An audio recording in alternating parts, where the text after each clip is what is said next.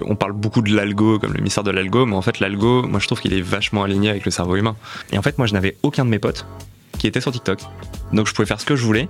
Je, je ne parlerais qu'à des inconnus et personne se foutrait de moi parce que ils me connaissent pas. Euh, Moi j'ai toujours aimé beaucoup mes haters, tu vois, parce que déjà ils mettent mes vidéos en avant, parce qu'ils réagissent, ils engagent vachement. Ouais. Et surtout, ils me créent un ennemi, tu vois, que je peux combattre. Et donc, c'est génial d'avoir un ennemi parce qu'en fait, tu, tu fédères, tu vois, ta communauté autour de cet ennemi commun. Salut, c'est Armand.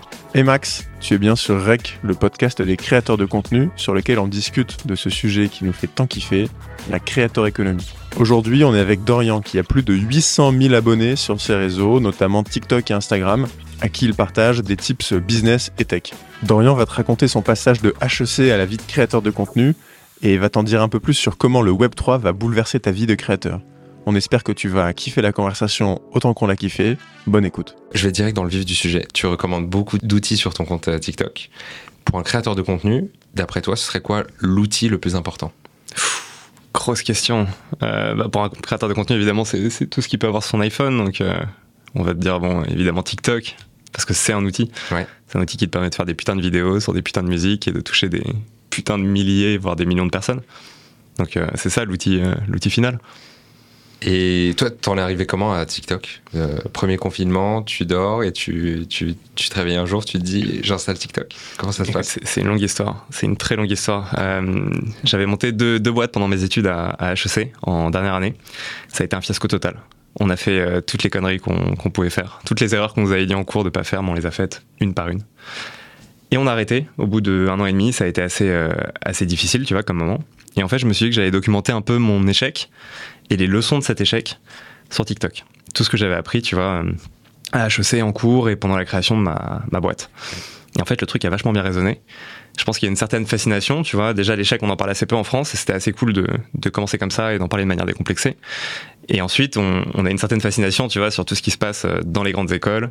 À HEC, c'est un sujet qui est assez polarisant. Il y avait beaucoup d'amour et beaucoup de haine en même temps au début parce que je parlais Ouais. beaucoup d'HEC, de ce que j'avais appris là-bas. Et moi, mon but, c'était vraiment de, de, de partager et d'ouvrir ça, tu vois. De partager toutes les leçons euh, qu'on avait eues des, des plus grands profs, des plus grands entrepreneurs à HEC. Et en fait, ça a bien résonné. Et, euh, et ce qui est cool, c'est que quand ta première vidéo elle fonctionne, après t'es complètement accro. Ouais. Et donc le job devient très très simple. En fait, j'ai eu mon, mon premier euh, buzz avec des guillemets, tu vois, mais peut-être la, la première semaine. Ce qui est très dur, c'est quand le premier buzz il arrive au bout de trois semaines, un mois, deux mois, trois mois. Hmm. Il y a des gens qui ont la résilience, tu vois, pour arriver jusque-là. Moi, je sais pas si ça aurait été mon cas, mais en tout cas, le fait d'avoir une première vidéo la première semaine qui explose, en fait, ça te motive. C'est quoi ta, ta première vidéo qui a, qui a pris J'allais dire, souviens t'en souviens Je sais même plus. Je sais même plus. Je pense que Ouais, c'était euh, c'était trois choses. Oui, tu iras voir peut-être trois choses qu'on apprend à HEC ou trois secrets euh, absolument incroyables qu'on Ah. apprend à HEC. Mais du coup, tu te souviens de la sensation que tu as eue quand tu as, entre guillemets, percé et que tu t'es dit, putain, c'est c'est cool, il se passe un truc. Ah bah ouais, non mais c'est complètement vertigineux. Ouais. Tu, tu passes la nuit à regarder tous les commentaires, euh, ça s'arrête pas. Euh, À l'époque j'avais encore les notifications, parce que maintenant j'ai j'ai coupé toutes les notifications de mon téléphone, parce que sinon euh, ma santé mentale elle, elle chute. Euh, et à l'époque j'avais toutes les notifs, et donc euh, toutes les secondes, ding ding ding ding. Et tu vois tous les likes qui s'accumulent, euh, les commentaires, les réactions, tes premiers haters, tu vois. Mm. Sur les premiers haters, c'est euh, moi j'ai toujours aimé beaucoup mes haters, tu vois, parce que déjà ils, ils mettent mes vidéos en avant, parce qu'ils réagissent, ils engagent vachement. Et surtout, il me crée un ennemi, tu vois, que je peux combattre. Ouais. Et donc, c'est génial d'avoir un ennemi parce qu'en fait, tu, tu fédères, tu vois, ta communauté autour de cet ennemi commun. Et, euh, et, et ouais, donc t'as toutes ces sensations-là. C'est un, c'est un gros, c'est un gros chaos. Hein. C'est, c'est assez chaotique euh, ce qui se passe sur, euh, sur TikTok. Est-ce qu'il y a un commentaire de hater dont tu te souviens ou qui t'a vraiment marqué? Qui t'a mis un peu. euh, C'est une bonne Mal? question. Euh, j'ai jamais beaucoup trop lu les, les haters. Euh, non, mais il y a beaucoup de gens qui sont défaitistes. Ouais. C'est-à-dire que moi, je vais partager, tu vois, une, une astuce ou quelque chose que j'ai appris à HEC ou un conseil qui peut vraiment être utilisé, tu vois, et, et faire du bien à, à des milliers de, de, de personnes. Et t'as beaucoup de gens qui sont pas capables de voir la valeur là-dedans. Et par exemple, ils vont te critiquer HEC. Ils vont te dire, euh, tu, tu, tu sais, tu te tues à donner un super conseil, essayer de trouver un truc et tout ça. Il y a des gens qui vont te dire, euh, oui, mais ton diplôme à HEC, tu l'as payé, euh, ça coûte 15 000 euros, t'es un gosse de riche, machin, enfin tout ce que tu veux, tu vois. Et, et ça, c'est un peu douloureux parce que tu te, tu te tues, tu sais, à essayer de donner des, des bons conseils pour rendre ça accessible à tous. Et et t'en as toujours qui vont rester bloqués, tu vois, sur le symbole de d'HEC, alors qu'on sait tous aujourd'hui que c'est pas si important que ça, tu vois. Il y a tellement de ressources en ligne, il y a tellement de moyens de, de se former, d'apprendre des trucs, euh, à faire des trucs incroyables, que ça, ça a plus de sens, tu vois, de, de combattre les grandes écoles. dès le début, tu... c'était quoi ta ligne édito quand tu t'es mis à. Enfin, si t'avais un semblant de ligne édito au début, parce que Ouais. quand t'es au début, forcément, tu sais pas trop dans quelle direction tu pars, mais c'est quoi le. Tu t'es dit, ok, sur ma chaîne, je vais partager ça. C'est quoi ta. Alors, je, je pense qu'il y a beaucoup d'entrepreneurs sur les réseaux sociaux qui ont une vraie stratégie, tu vois, qui Ouais. disent ma niche, c'est ça, je vais aborder tel axe, tel angle. Moi, j'y suis allé vraiment en freestyle euh, complet. Ouais. C'est-à-dire que je, je partageais un peu euh, ce que j'avais appris à HEC en tant qu'entrepreneur, mais vraiment, je, je m'étais laissé une liberté totale et j'étais vachement agnostique en termes de sujet, tant que ça parle de faire des choses cool. Euh, L'entrepreneuriat, du digital. euh, ça, c'était mes sujets, tu vois, et je voulais pas parler de choses que, que je connaissais pas. Mais donc, je suis resté extrêmement large et jusqu'à aujourd'hui, tu vois, je- si tu vas sur mon compte euh, TikTok ou Instagram, tu verras que, que je parle de plein de sujets différents. Ça va de partir en vacances euh, moins cher, euh, grâce à des petites astuces euh, que je vous partagerai en, off si vous voulez, ou, sur TikTok si vous allez voir, jusqu'au Web3 et les mecs qui créent des métaverses aujourd'hui pour qu'on vive dedans peut-être dans, dans 15 ans, tu vois.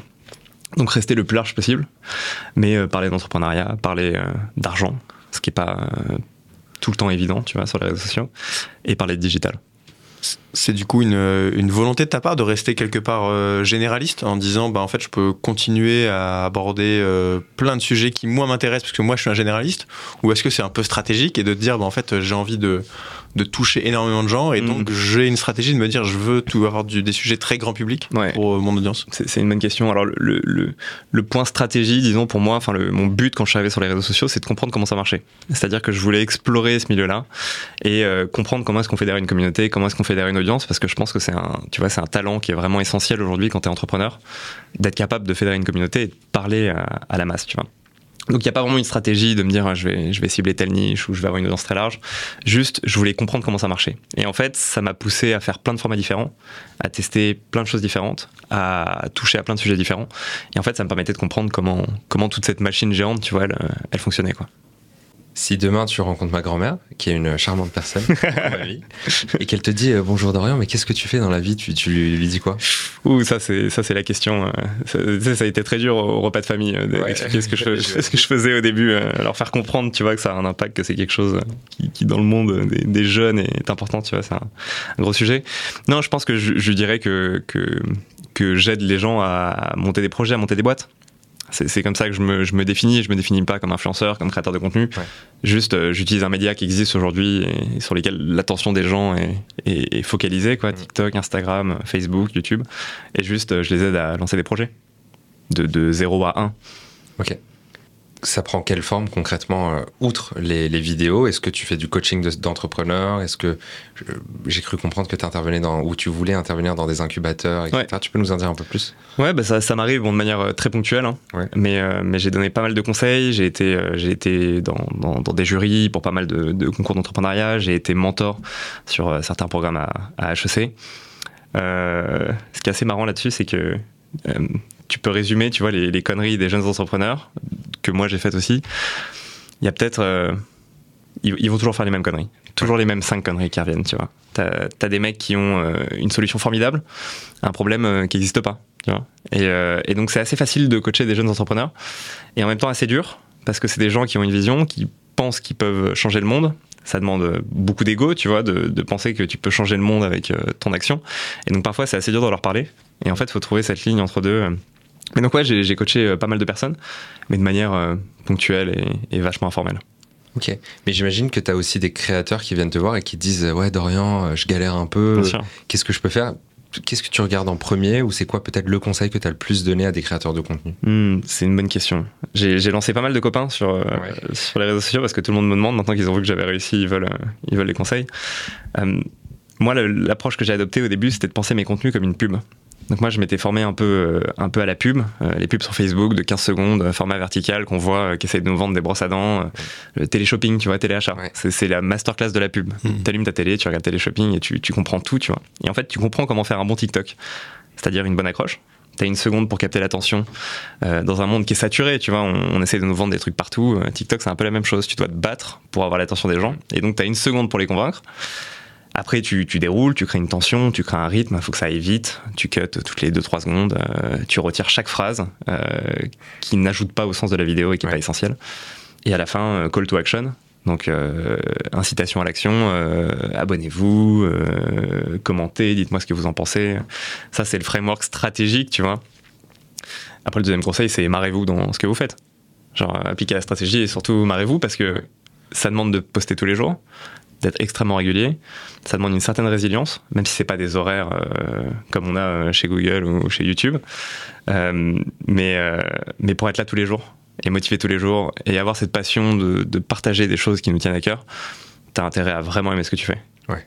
Donc y aller de manière opportuniste, ça tient peut-être un mois, deux mois, mais après tu tu t'épuises. J'aime beaucoup l'analogie TikTok, téléshopping. Ouais. je pense que c'est un truc que nos grands-mères euh, comprendraient justement. Je dis, bah, en fait, euh, mamie, je, je fais du téléshopping. du téléshopping, mais c'est sur TikTok. Il comprendrait, mais je suis pas sûr qu'il serait vraiment fan non plus. euh. Et à ce sujet, justement, euh, pour parler un peu du, du regard des autres et peut-être de ton entourage euh, proche, Mhm. quand tu t'es lancé, euh, surtout bah, sortant d'une d'un parcours euh, prestigieux, HEC, etc.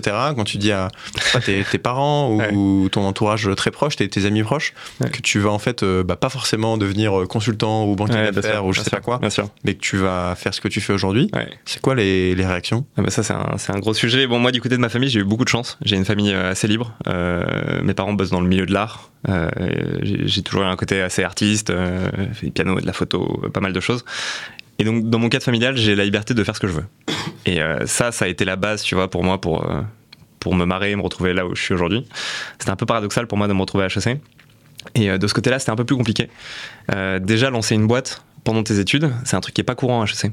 Euh, on te dit va faire du conseil, va en finance et tu lanceras ta boîte euh, le jour où tu auras fait ton burn-out euh, deux ans plus tard. C'est d'ailleurs le parcours typique de tous les entrepreneurs que tu vois qui ont qui ont réussi. Ils ont fait 2-3 ans en conseil, ils se sont grillés et après ils vont monter leur boîte, euh, quête Ouais. de sens et faire quelque chose de grand. Euh, donc déjà ça c'était impopulaire, tu vois. C'était assez dur parce que t'es es seul, tes amis ne te comprennent plus parce qu'ils sont en, en banque, en conseil, ils ont leurs problèmes à eux, mais euh, les tiens ils peuvent pas, pas les appréhender. Donc tu as une certaine solitude. Et en plus, quand tu vas sur TikTok, là, tu passes carrément le, le cap d'après, tu vois. Euh, ce qui était sécurisant pour moi au début, c'est que je me suis lancé sur TikTok il y a un an et demi. Moi, aujourd'hui, j'ai 25 ans. Et en fait, il y a un an et demi, c'était l'époque où pas grand monde était sur TikTok. Ouais. Euh, les moins de 18 ans y étaient, mais euh, pas beaucoup de personnes plus vieilles. Et en fait, moi, je n'avais aucun de mes potes qui était sur TikTok. Donc, je pouvais faire ce que je voulais. Je, ne parlerai qu'à des inconnus et personne se foutrait de moi parce que ils me connaissent pas. Et vu qu'ils me connaissent pas, je, je m'en fous, tu vois. Je suis arrivé sur Instagram trois mois plus tard, mais j'avais déjà euh, 150 000 personnes sur TikTok qui me suivaient, tu vois. Donc j'avais déjà prouvé que ça marchait. Mm. Et donc là, c'est beaucoup plus simple d'aller voir euh, ses potes en leur disant, euh, les gars, pendant trois mois, j'ai bossé sur un truc. euh, regardez, il y a 150 000 personnes qui m'écoutent tous les jours. C'est plus simple dans ce sens-là. Euh, je pense que ça aurait été plus dur, tu vois, si j'avais eu euh, mes potes. Devoir te lancer sur Instagram tout de suite, par ouais, ça exemple. aurait été compliqué. Ouais. Ça aurait été compliqué, mais euh, il y a un moment où il faut se battre, tu vois. Genre, si c'était facile, euh, Ouais. on le ferait pas. C'est sûr. C'est, c'est- en fait, c'est, c'est fascinant ce truc parce que, tu vois, la, la seule barrière à l'entrée des réseaux sociaux, c'est la capacité à montrer sa tête. Et la capacité à accepter les critiques euh, et à durer là-dedans, tu vois. Mais globalement, n'importe qui, s'il accepte de montrer sa tête, et donc que, que ses potes se foutent de sa gueule au début, euh, qu'il fasse, au- face aux critiques et tout ça, en fait, n'importe qui peut y arriver. Ouais. Et c'est une barrière à l'entrée formidable, parce que c'est pas une question de compétence, tu vois, c'est une question de courage. Et donc, si tu as un peu de courage, comme vous l'avez avec, euh, avec votre podcast et au compte, en fait, tu peux, tu peux dynamiter une industrie, tu peux Ouais. convaincre des milliers de personnes de, de t'écouter. Et c'est incroyable. Genre, c'est du média sans permission. Euh, Il y, a, y a 10 ans, tu voulais être célèbre, fallait euh, devenir journaliste, euh, faire partie du top 1% qui allait pouvoir bosser dans la télé, puis dans ce top 1% du top 1% qui allait pouvoir passer sur un plateau un jour. N'importe qui a un plateau télé dans sa main maintenant. C'est hallucinant. Et, euh, et c'est trop con de ne pas saisir cette chance parce qu'on a peur du regard des autres, tu vois. Enfin, il y, a- il y a des tonnes de chaînes télé euh, qui rêveraient d'avoir les audiences de, de certains youtubeurs. hein. Ah mais En termes de chiffres euh, C'est d'aujourd'hui, clair. la, la- C'est la clair. tendance est clairement inversée. C'est clair. J'allais juste dire, au, au final, nous, euh, enfin, en tout cas, moi, dans mon entourage, mes potes, euh, ils l'ont accepté super vite, tu vois. Ouais. Euh, c'est plus, tu reçois des commentaires un peu de haters. Ouais. euh, Ouais, bien sûr. Mais ça, tu prends de la distance parce que Ouais. tu te dis, le gars, je le connais Ouais. pas, donc Ouais. euh, je Ouais. m'en fous de son, Ouais. je m'en fous de son avis sur la question. Non, c'est clair. Et je l'ai trouvé, moi, mon entourage, plutôt encourageant. Il y a un truc que nous disait euh, Ulysse aussi dans un précédent euh, podcast. Il disait euh, euh, accorde de l'attention euh, seulement aux personnes que tu veux impressionner. Si quelqu'un qui te critique, mais en fait, euh, bah, lui, il se montre pas sur les réseaux, il fait rien de mieux, etc. Donc, euh, n'y a Clair. pas, pas vraiment d'attention. C'est clair. Je trouvais ça intéressant. Ouais. J'ai un peu un slogan là en ce moment, c'est euh, faites des trucs cool et il vous arrivera des trucs cool.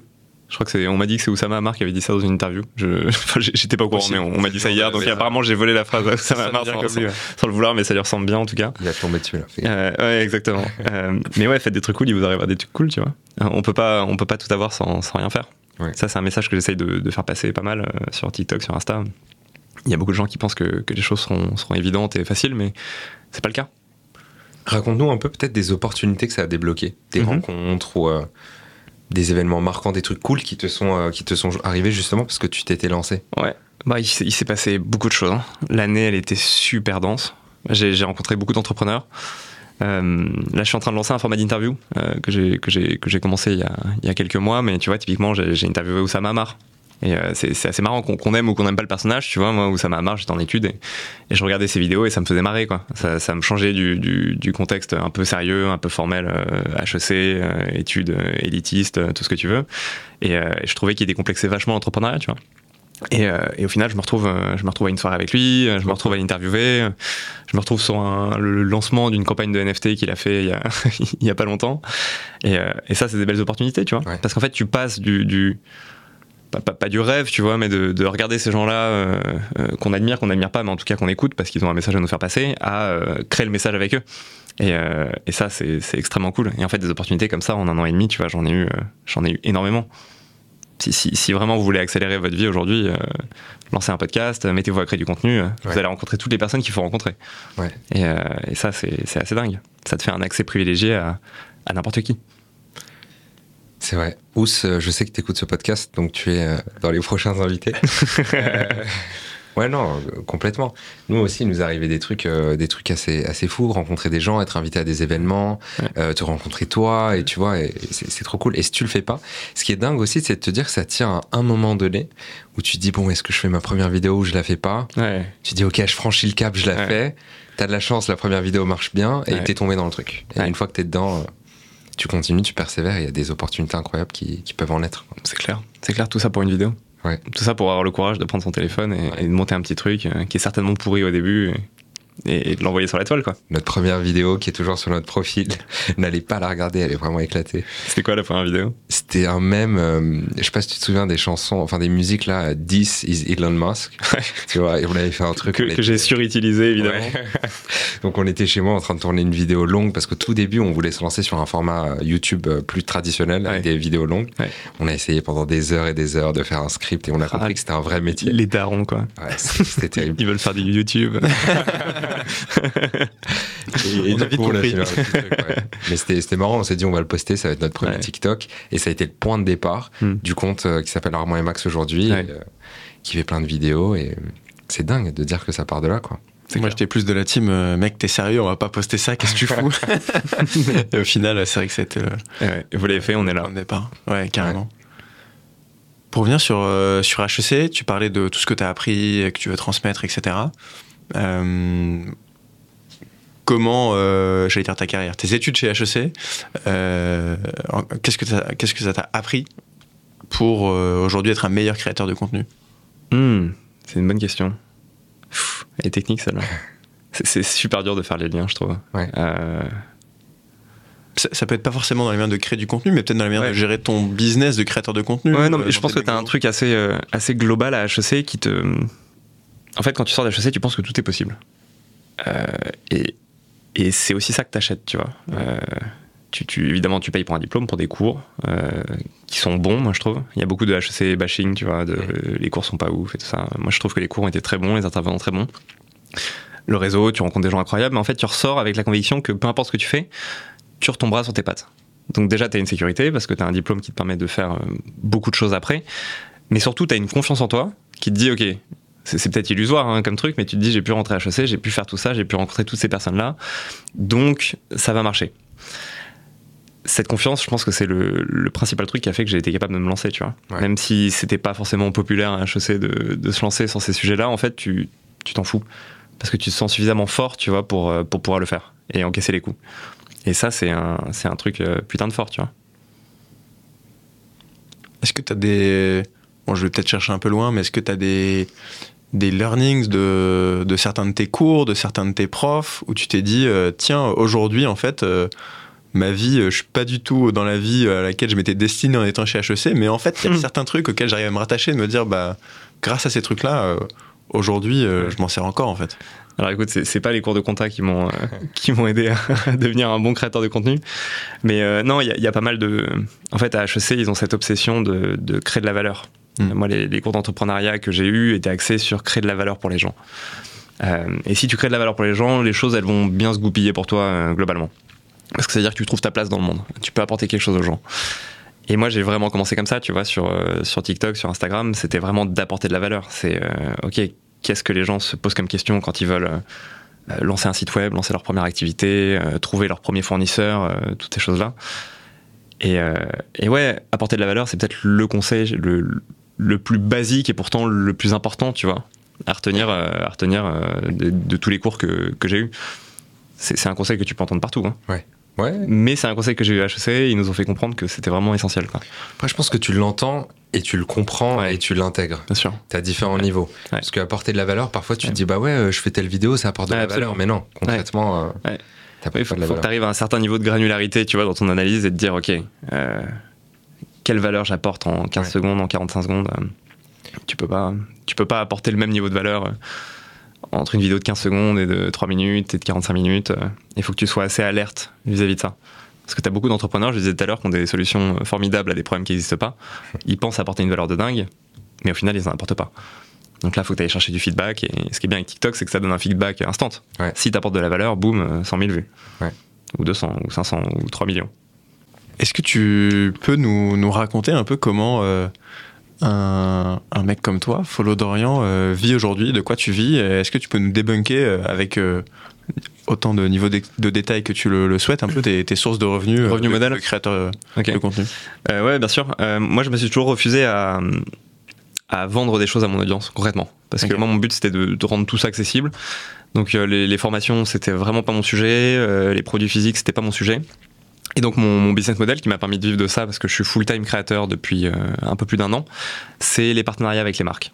Donc, euh, sélectionner euh, des marques qui sont dans mes valeurs, des outils que moi, j'aurais utilisés, dont j'aurais pu me servir, et les partager à mon audience, montrer comment ils fonctionnent, à quoi ça peut leur servir, encore une fois, quelles valeurs ils peuvent en tirer.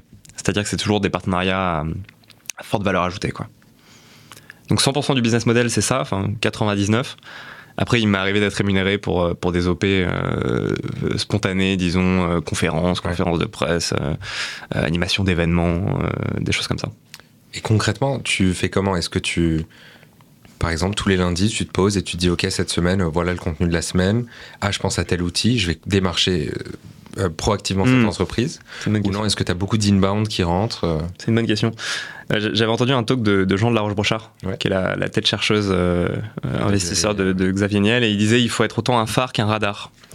Et ce qui est cool quand tu es créateur de contenu, c'est que tu es un phare. C'est-à-dire que tout le monde te voit, Ouais. les marques elles viennent te chercher et tu reçois euh, 50 propositions par semaine, tu vois, de, de, de partenariats. Bon, ça- 50 quand tu es, quand t'es un gros, un gros influenceur, moi c'est plus dans l'ordre de 10-15, tu vois. Et donc après, ça te permet d'avoir le luxe de, de sélectionner. Au plus tu es visible, au plus tu as de marques qui viennent te voir, et donc Ouais. au plus tu peux être euh, picky, tu vois, sur, sur qui tu vas prendre. La partie radar, elle se développe, euh, mais ça prend beaucoup de temps. Aller chercher euh, les marques. Des fois, j'ai un coup de cœur, tu vois, sur une marque. Je sais que je vais la contacter pour lui dire est-ce que ça vous tente euh, qu'on fasse un concept ensemble, une vidéo ensemble? En général, c'est assez compliqué. C'est c'est beaucoup de temps investi pour euh, souvent pas grand-chose, tu vois.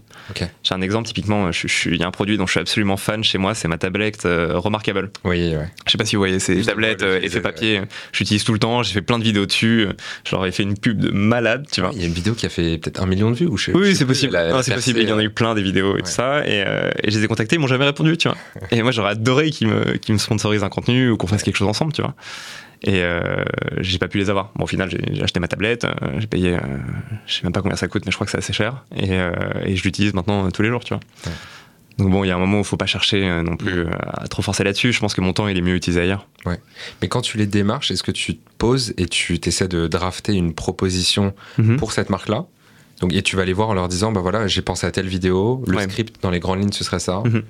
C'est comme ça que tu t'opères plutôt? Ça dépend à quel niveau de, de, de conviction t'agis. Si t'as vraiment envie d'avoir la marque, Ouais. évidemment que tu vas surpersonnaliser le truc. Euh, t'envoies un kit média, t'envoies une présentation euh, limite en, 5-10 pages, tu vois, de pourquoi tu as envie de bosser avec la marque et de ce que vous pourriez faire ensemble. Ok. Donc, et au plus, que- euh, au plus t'es personnalisé là-dessus, au plus ça marche. Mm. Et Donc tu contactes 10 personnes dans l'entreprise, hein, excuse-moi. Non, t'inquiète, c'est moi qui te J'allais juste dire, de- du coup, tu dirais que euh, aujourd'hui, quasiment tous tes, tous tes deals, euh, c'est plutôt de l'entrant que. Ouais, Toi, tu vas aller chercher- 90%, ouais. Ouais, ok. Ouais. T'as des, t'as des agents ou des agences qui te. Ouais. Avec qui t'es. Alors j'ai pas d'agence euh, exclusive, euh, mais, euh, mais ouais, je bosse avec une, une dizaine d'agences euh, Ah ouais. qui, me, qui me contactent euh, et qui me, qui me proposent des partenariats euh, de manière assez ponctuelle. Il y a, il y a 3-4 agences qui représentent euh, la moitié de mon, mon CA. Quoi. Donc la, la majeure partie des deals viennent des agences. Tu peux peut-être euh, nous expliquer un peu comment fonctionne cet écosystème Parce que j'imagine qu'il y a certaines personnes qui écoutent le podcast Ouais. qui sont au tout début, peut-être, tu Mhm. vois, 10, 15, 20 000 euh, abonnés et qui se disent c'est peut-être le bon moment pour Ouais. euh, commencer à être sur le radar justement des agences. Mhm. Euh, c'est quoi en fait Les, les agences font un Excel avec tous les créateurs par catégorie. Tu, tu peux nous en dire Ouais, bien sûr. Bah, t'as as trois, trois catégories de choses. Euh, t'as as, d'un côté, euh, évidemment, les agences. Euh, t'as les marques qui vont venir en direct euh, te demander un partenariat. Ouais. Et après, t'as les marques que toi, tu vas aller démarcher. Ouais. La partie la plus simple pour euh, commencer à avoir du business, c'est que les agences te connaissent. Parce que t'es dans leur base de données. Et ensuite, ils t'appellent. Et eux, ils, ils ont plein de deals, plein de deals entrants. Ils ont un deal flow qui est assez hallucinant. Et après, ils le dispatchent. Ils prennent une commission dessus entre 20 et 30%. Mais c'est eux qui font la, la connexion. C'est eux qui te font le brief. En tant que créateur, euh, pour se faire référencer dans les agences, c'est- assez marrant, mais en fait, les, les agences, elles prennent la décision de quel créateur elles vont activer sur telle campagne, peut-être en 5 secondes. C'est-à-dire qu'ils sont dans un meeting client, euh, pour, euh, on va pas citer de marque, mais imaginons une marque de yaourt. Ouais. Euh, boum, on va vous activer avec tel créateur, tel créateur, tel créateur. Ils montent les profils et en fait, en 5 secondes, le choix est fait. Donc il faut être extrêmement présent dans l'esprit des agents si on veut être euh, placé sur telles OP. Intéressant. Moi, je suis assez niché sur le business, la Ouais. tech, et du coup, quand il s'agit d'entrepreneuriat, on pense à moi directement. Donc ça, c'est cool, mais c'est parce que je suis, je suis, je suis un peu niché là-dessus. Euh, sur les yaourts, c'est plus compliqué, parce que des créateurs food, euh, il y en a beaucoup. Et donc là, le job du créateur, c'est déjà de contacter toutes les agences, d'être dans une démarche ultra proactive où ils vont, ils se font une page LinkedIn un peu sérieuse et, euh, et ils contactent tous les agents de Paris. Ils leur proposent de prendre un café ou de s'appeler au téléphone et ils discutent. Euh, Il n'y a pas besoin de les démarcher agressivement en leur disant euh, je veux qu'on bosse ensemble, je veux du deal. Mais juste de discuter, Mhm. d'échanger sur le métier de créateur euh, que- comme on le fait aujourd'hui. Et en fait, on construit des relations et après, les agences, elles pensent à nous. Et, euh, et ça, c'est un travail qui se construit euh, sur des années. hein. Ouais. Au, au début, on a un coup de bol, euh, on a un deal qui rentre avec une agence. Mais en fait, pour construire tout un réseau de partenaires, euh, ça prend des années et des années. Mais tu dirais qu'à quel moment un créateur doit se poser cette question? Ou commencer à faire euh, les démarches Le plus tôt possible. Ouais. Le plus tôt possible. Euh, moi, ce dont je me rends compte, c'est que tout le monde a envie de parler de son, son job. Et tu vois, moi, je suis là, je suis ravi de vous, vous raconter tout ça, tu vois, et, euh, et tout le monde est content de parler. Donc, même, même avant de se lancer sur TikTok ou sur Instagram, aller sur LinkedIn et discuter avec des gens qui bossent dans des agences, c'est une super idée pour comprendre ce qui se passe dans l'écosystème. Ouais, et je pense que t'en as beaucoup qui te disent euh, Ah non, je suis trop petit ou j'ai un peu peur de le faire et tout. Mais en fait, là, le message, c'est peu importe ta taille, euh, si c'est un sujet qui t'intéresse et que t'as envie de te lancer, bah, commence le plus tôt possible. Quoi. Mais à fond. À fond. À fond, et encore une fois, on peut pas tout avoir. Ouais. Si, si tu veux être référencé auprès des agences, il faut, il faut y aller, quoi. Est-ce que tu connais un peu ton audience? Qui, te, qui te suit? Comment tu définirais euh, T'as t'as combien d'abonnés aujourd'hui sur euh, les réseaux? Euh, on est 800 000 euh, en cumulé. Ok. Donc euh, TikTok, Insta, euh, newsletter et, et YouTube qui, qui démarrent euh, tranquillement. Ok. On est 800 000. personnes. T'as as une idée du, du profil un peu Ouais, bah c'est globalement bon, mon contenu en français, du coup c'est euh, francophonie. Ok. Euh, grosse majorité en France, Belgique, euh, Canada et Suisse francophone. Et et c'est assez marrant parce que moi je, je- je fais le pont entre deux univers. Donc à moitié c'est des gars de la tech qui ont bossé soit dans des startups, soit dans des grandes boîtes tech. Et de l'autre côté, tu as plus cette mentalité hustler. Euh, de, de mecs euh, qui n'ont pas fait d'études et qui comptent pas en faire et euh, qui veulent apprendre le business sur, sur internet. Et, et c'est assez rare, tu vois, d'avoir un profil qui permet de parler à, à ces deux types de personnes. Euh, donc c'est c'est assez split, euh, moite-moite. 27 ans en moyenne. J'ai une communauté qui est assez vieille. Euh, ils sont plus vieux que moi. Et, euh, et sur TikTok, c'est on est des dinosaures. C'est assez vieux. Vous avez quel âge tous les deux? J'ai 28 ans. 29 pour ma part. Ouais, bah, Vous êtes plus vieux que mon audience moyenne. C'est ouf. On rehausse la moyenne. Non, après, bon, j'ai- j'ai j'ai, euh, j'ai bien 30% de gens qui ont plus de, de 30 ans, tu vois. Ouais. Hmm. Donc vous n'êtes pas tout seul. T'as une newsletter aussi, si je dis pas de bêtises? J'ai deux newsletters. Deux newsletters? Ouais. Ah, j'en reconnais qu'une. C'est quoi la Enfin, je- j'ai une newsletter à moi euh, qui, est, qui est la, la Secret Letter. D'accord. Je partage des astuces euh, Ouais. toutes les semaines. Et euh, je, je coécris une newsletter sur le Web3 Ok. parce que c'est un sujet qui m'intéresse fort en ce moment. Euh, et donc, euh, je l'écris avec un, un super gars qui s'appelle Arnaud, Ok. avec qui on réfléchit à monter euh, pas mal de projets ensemble euh, dans le Web3. Trop cool. Tu, tu nous offres une super transition vers la Web3, mais j'avais un autre sujet que je voulais aborder juste avant. Mince Euh, mais Web3, clairement, on va, on va en parler. euh, Plein de choses à dire et t'as plein de choses à, ra- à raconter. Juste sur le sujet, en fait, euh, je, je t'amène vers la newsletter parce que je voulais aborder un sujet de, de communauté, en fait. Ouais. Euh, sur TikTok, on entend beaucoup dire que c'est compliqué de vraiment créer une communauté. Parfois, t'as des très gros chiffres, euh, des centaines de milliers d'abonnés, centaines de millions de vues, etc. Mais en réalité, euh, il y a plein de créateurs qui se rendent compte qu'ils n'ont pas de vrai cœur d'audience, de gens qui Mhm. les suivent très régulièrement, qui les soutiennent, etc. Ouais. Euh, déjà, c'est quoi ton point de vue là-dessus? Et toi, comment tu comment tu gères un petit peu cet esprit Ouais. de communauté et puis cet, algo TikTok qui est différent Bien de sûr. tous les autres, les autres plateformes C'est- assez intéressant comme truc parce que on a, on- nous, nous, notre génération, elle a grandi avec des, avec des communautés Instagram, Facebook, YouTube, et en fait, ça fonctionnait comme une rente.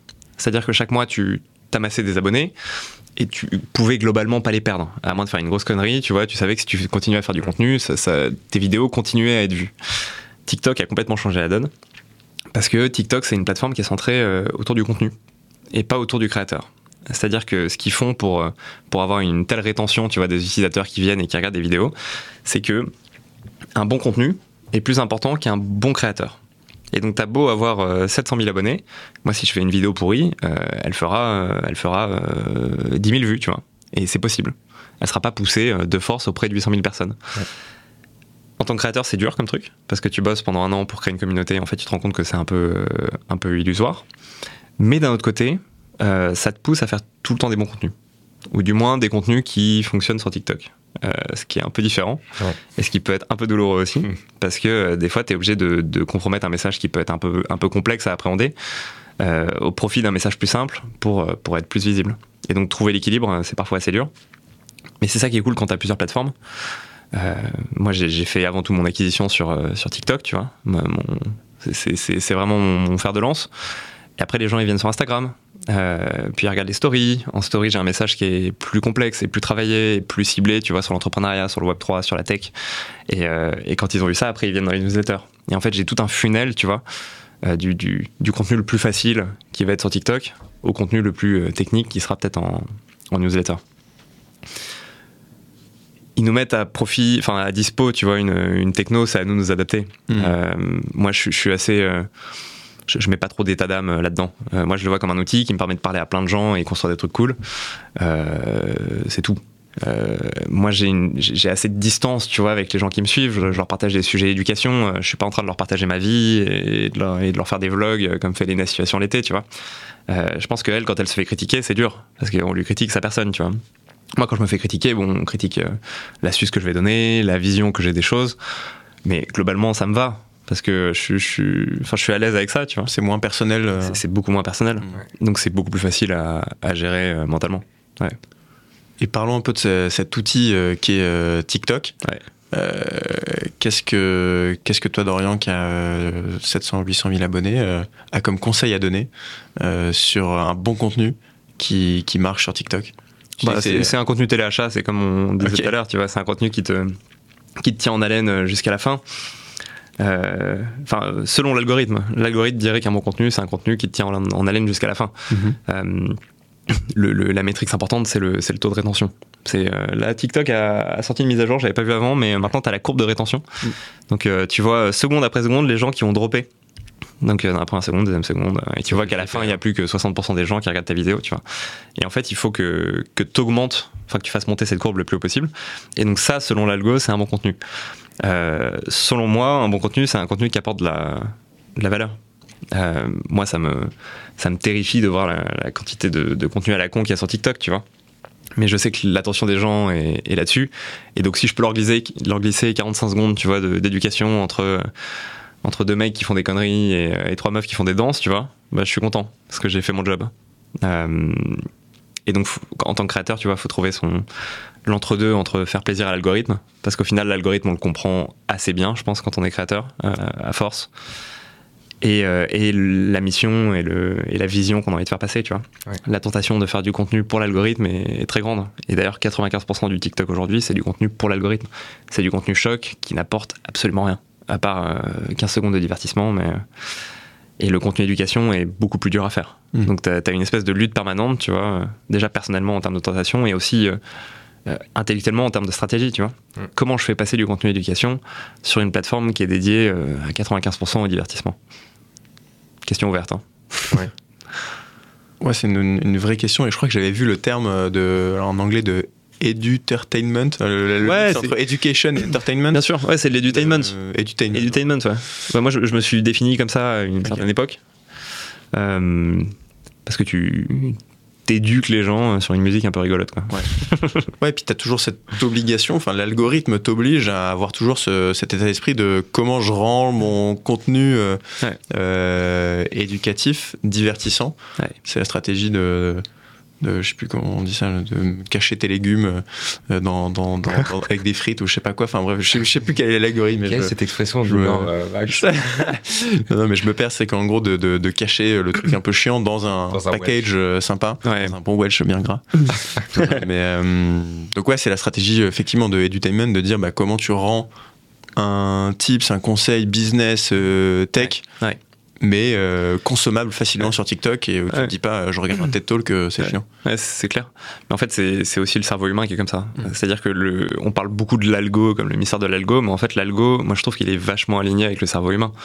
Euh, C'est-à-dire que c'est beaucoup plus difficile de regarder un TED de, un TED de, de, de 15 minutes ou d'écouter un podcast euh, d'une heure et demie euh, que, de, que de scroller sur des TikTok. Quoi. Genre, tout, tout sur TikTok est, est fait pour nous simplifier le, le process mental de regarder des vidéos. Mm. Là, TikTok est en train de sortir une, une fonctionnalité, je sais pas si vous avez vu ça, vous avez certainement vu ça.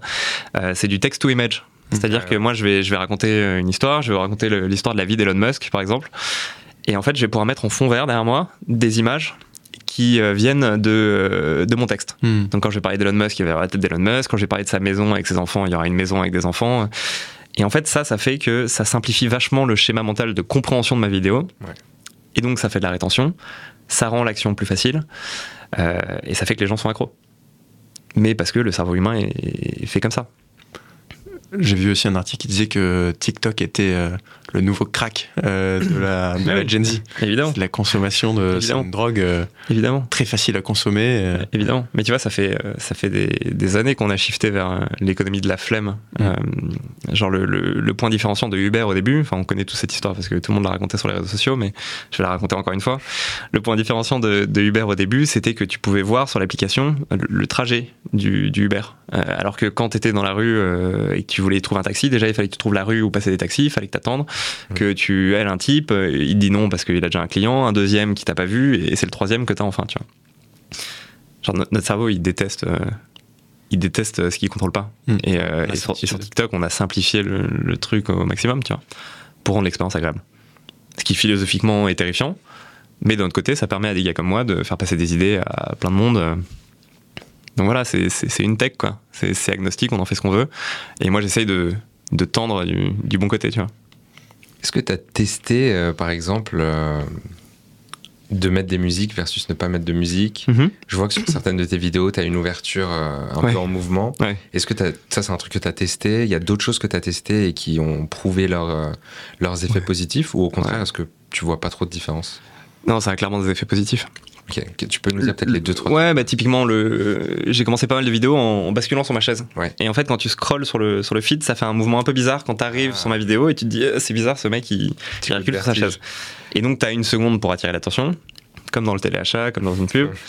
Et, euh, et en fait, ça te, ça te hook parce que c'est un peu différent. C'est pas non plus euh, vraiment, vraiment différent, mais si vous regardez tous les TikTok qui ont bien marché, en fait, la première seconde est vraiment, vraiment différenciante. Quoi. Ouais. Donc, ça, typiquement, la musique, euh, oui, mais à condition que ça rythme ce que tu dis.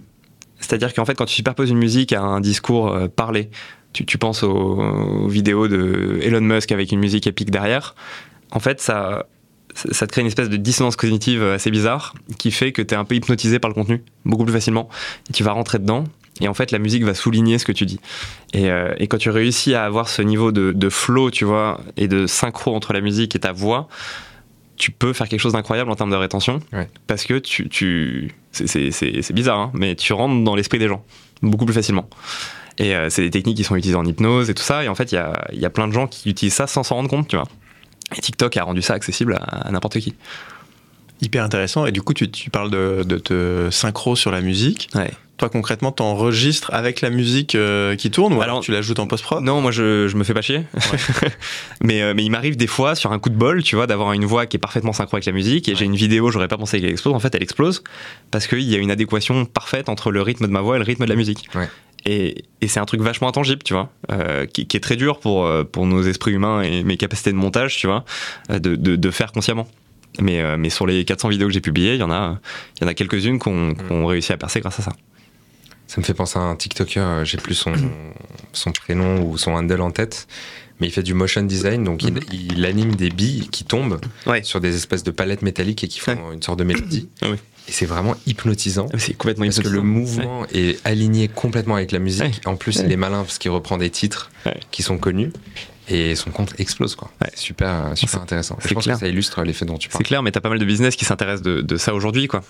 Euh, Il y, a, il y a une super boîte qui s'appelle euh, Dynamo. Je sais pas si vous connaissez Dynamo. C'est euh, des, de cours de, de vélo, Ouais. salle de sport, Ouais, ouais. exactement. Créé euh, par deux gars super smart. Et en fait, tu vas, tu vas dans la salle, les profs sont éclairés à la bougie, donc tu as tout un côté expérientiel, et surtout tu as de la musique qui est choisie par le coach. Et en fait, le coach est formé aux techniques de relaxation et d'hypnose. Et donc tu pédales sur ton vélo, déjà c'est un mouvement assez hypnotique, Ouais. Euh, et en plus le, le coach synchronise sa voix sur la musique avec des techniques que lui il a appris, tu vois, consciemment, et en fait tu rentres dans un état de flow, et la séance de 1 heure chez Dynamo, elle passe en 5 minutes. Et donc tu ressors, t'es trempé, t'es mort parce que t'as pédalé comme un fou furieux, et t'es rentré dans une espèce de, de, de transe euh, d'hypnose. Et aujourd'hui, on, on utilise ça consciemment, tu vois. Ouais. Euh, en tout cas, TikTok le fait, euh, le fait consciemment. Mais t'as plein d'autres boîtes qui, euh, qui nous manipulent, tu vois, Ouais. pour, pour, le, pour, le, pour le mieux ou pour le pire, euh, sans qu'on le sache.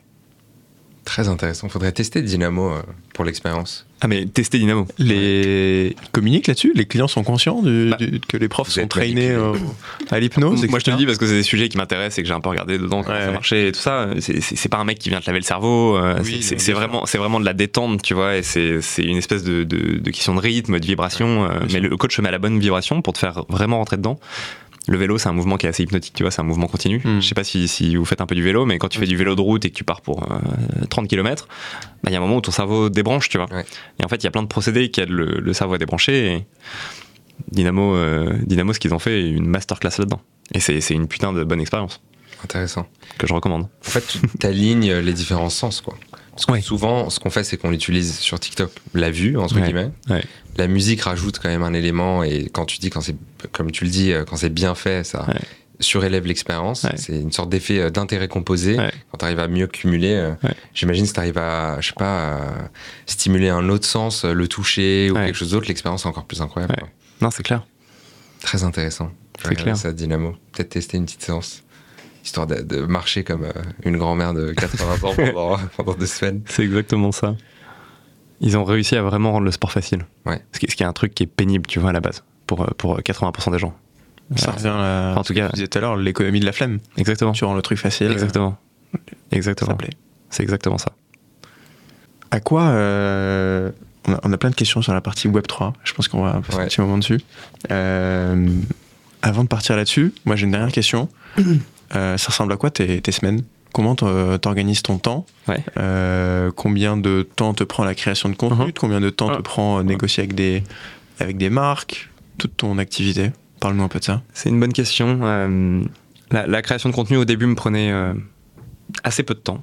Je m'étais mis une, vraiment une limite, 15 minutes par jour. Euh, j'ai commencé à créer du contenu euh, en même temps que, que, que je montais ma boîte, en tout cas sur, Ouais. sur la fin de l'histoire.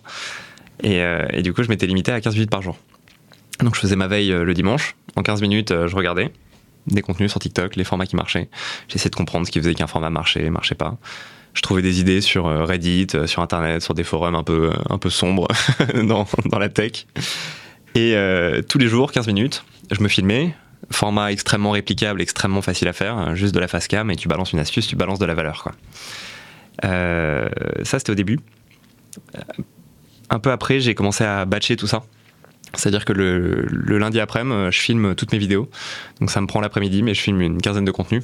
Et donc ça me fait mes vidéos pour, euh, pour une semaine, une semaine et demie, disons, avec, euh, avec un peu de rap. Donc la création de contenu, c'est pas ce qui prend le plus de temps. J'ai beaucoup de gens dans la communauté qui m'envoient des, des, contenus à tester, à essayer. Euh, et en fait, les idées maintenant, elles viennent vraiment toutes seules. Au début, c'était un peu plus pénible à trouver. Mais aujourd'hui, c'est beaucoup plus simple. Et ce qui prend du temps, c'est les partenariats. C'est les partenariats avec les marques, euh, parce que eux, ils jouent leur image. Donc il faut faire évidemment les choses bien il y a euh, cinq échanges de mails, euh, plusieurs appels. C'est assez laborieux, mais, euh, mais c'est nécessaire pour, pour établir une relation de confiance. Et donc ça, globalement, ça m'occupe ça m'occupe mes, mes, matinées, disons. Et le reste du temps, je suis en train de rencontrer des entrepreneurs, à lire plein de trucs sur des sujets qui m'intéressent, passion économie, Web 3 entrepreneuriat, tech, euh, et j'essaie de un peu de comprendre le monde qui nous entoure, tu vois. Euh, moi, j'ai toujours une angoisse depuis que je suis petit, c'est de ne pas comprendre le chaos universel du monde, tu vois. Et, euh, et moi, mon, mon, but, genre, le, quand j'aurai 80 ans, tu vois, je pourrais aller me coucher tranquillement si, si j'ai compris tout ça, comment ça marchait, tu vois. Et, euh, donc voilà, mes, après-midi, c'est décryptage du chaos universel, tu vois. C'est euh, comprendre comment tout ça marche. Et bon, moi, mon prisme, évidemment, c'est l'économie, c'est le business, parce que c'est ces sujets-là qui, qui m'intéressent. Et puis, c'est des sujets, je pense, qui sont importants à, à comprendre aujourd'hui, parce qu'en fait, il y a beaucoup de choses qui tournent autour de ça.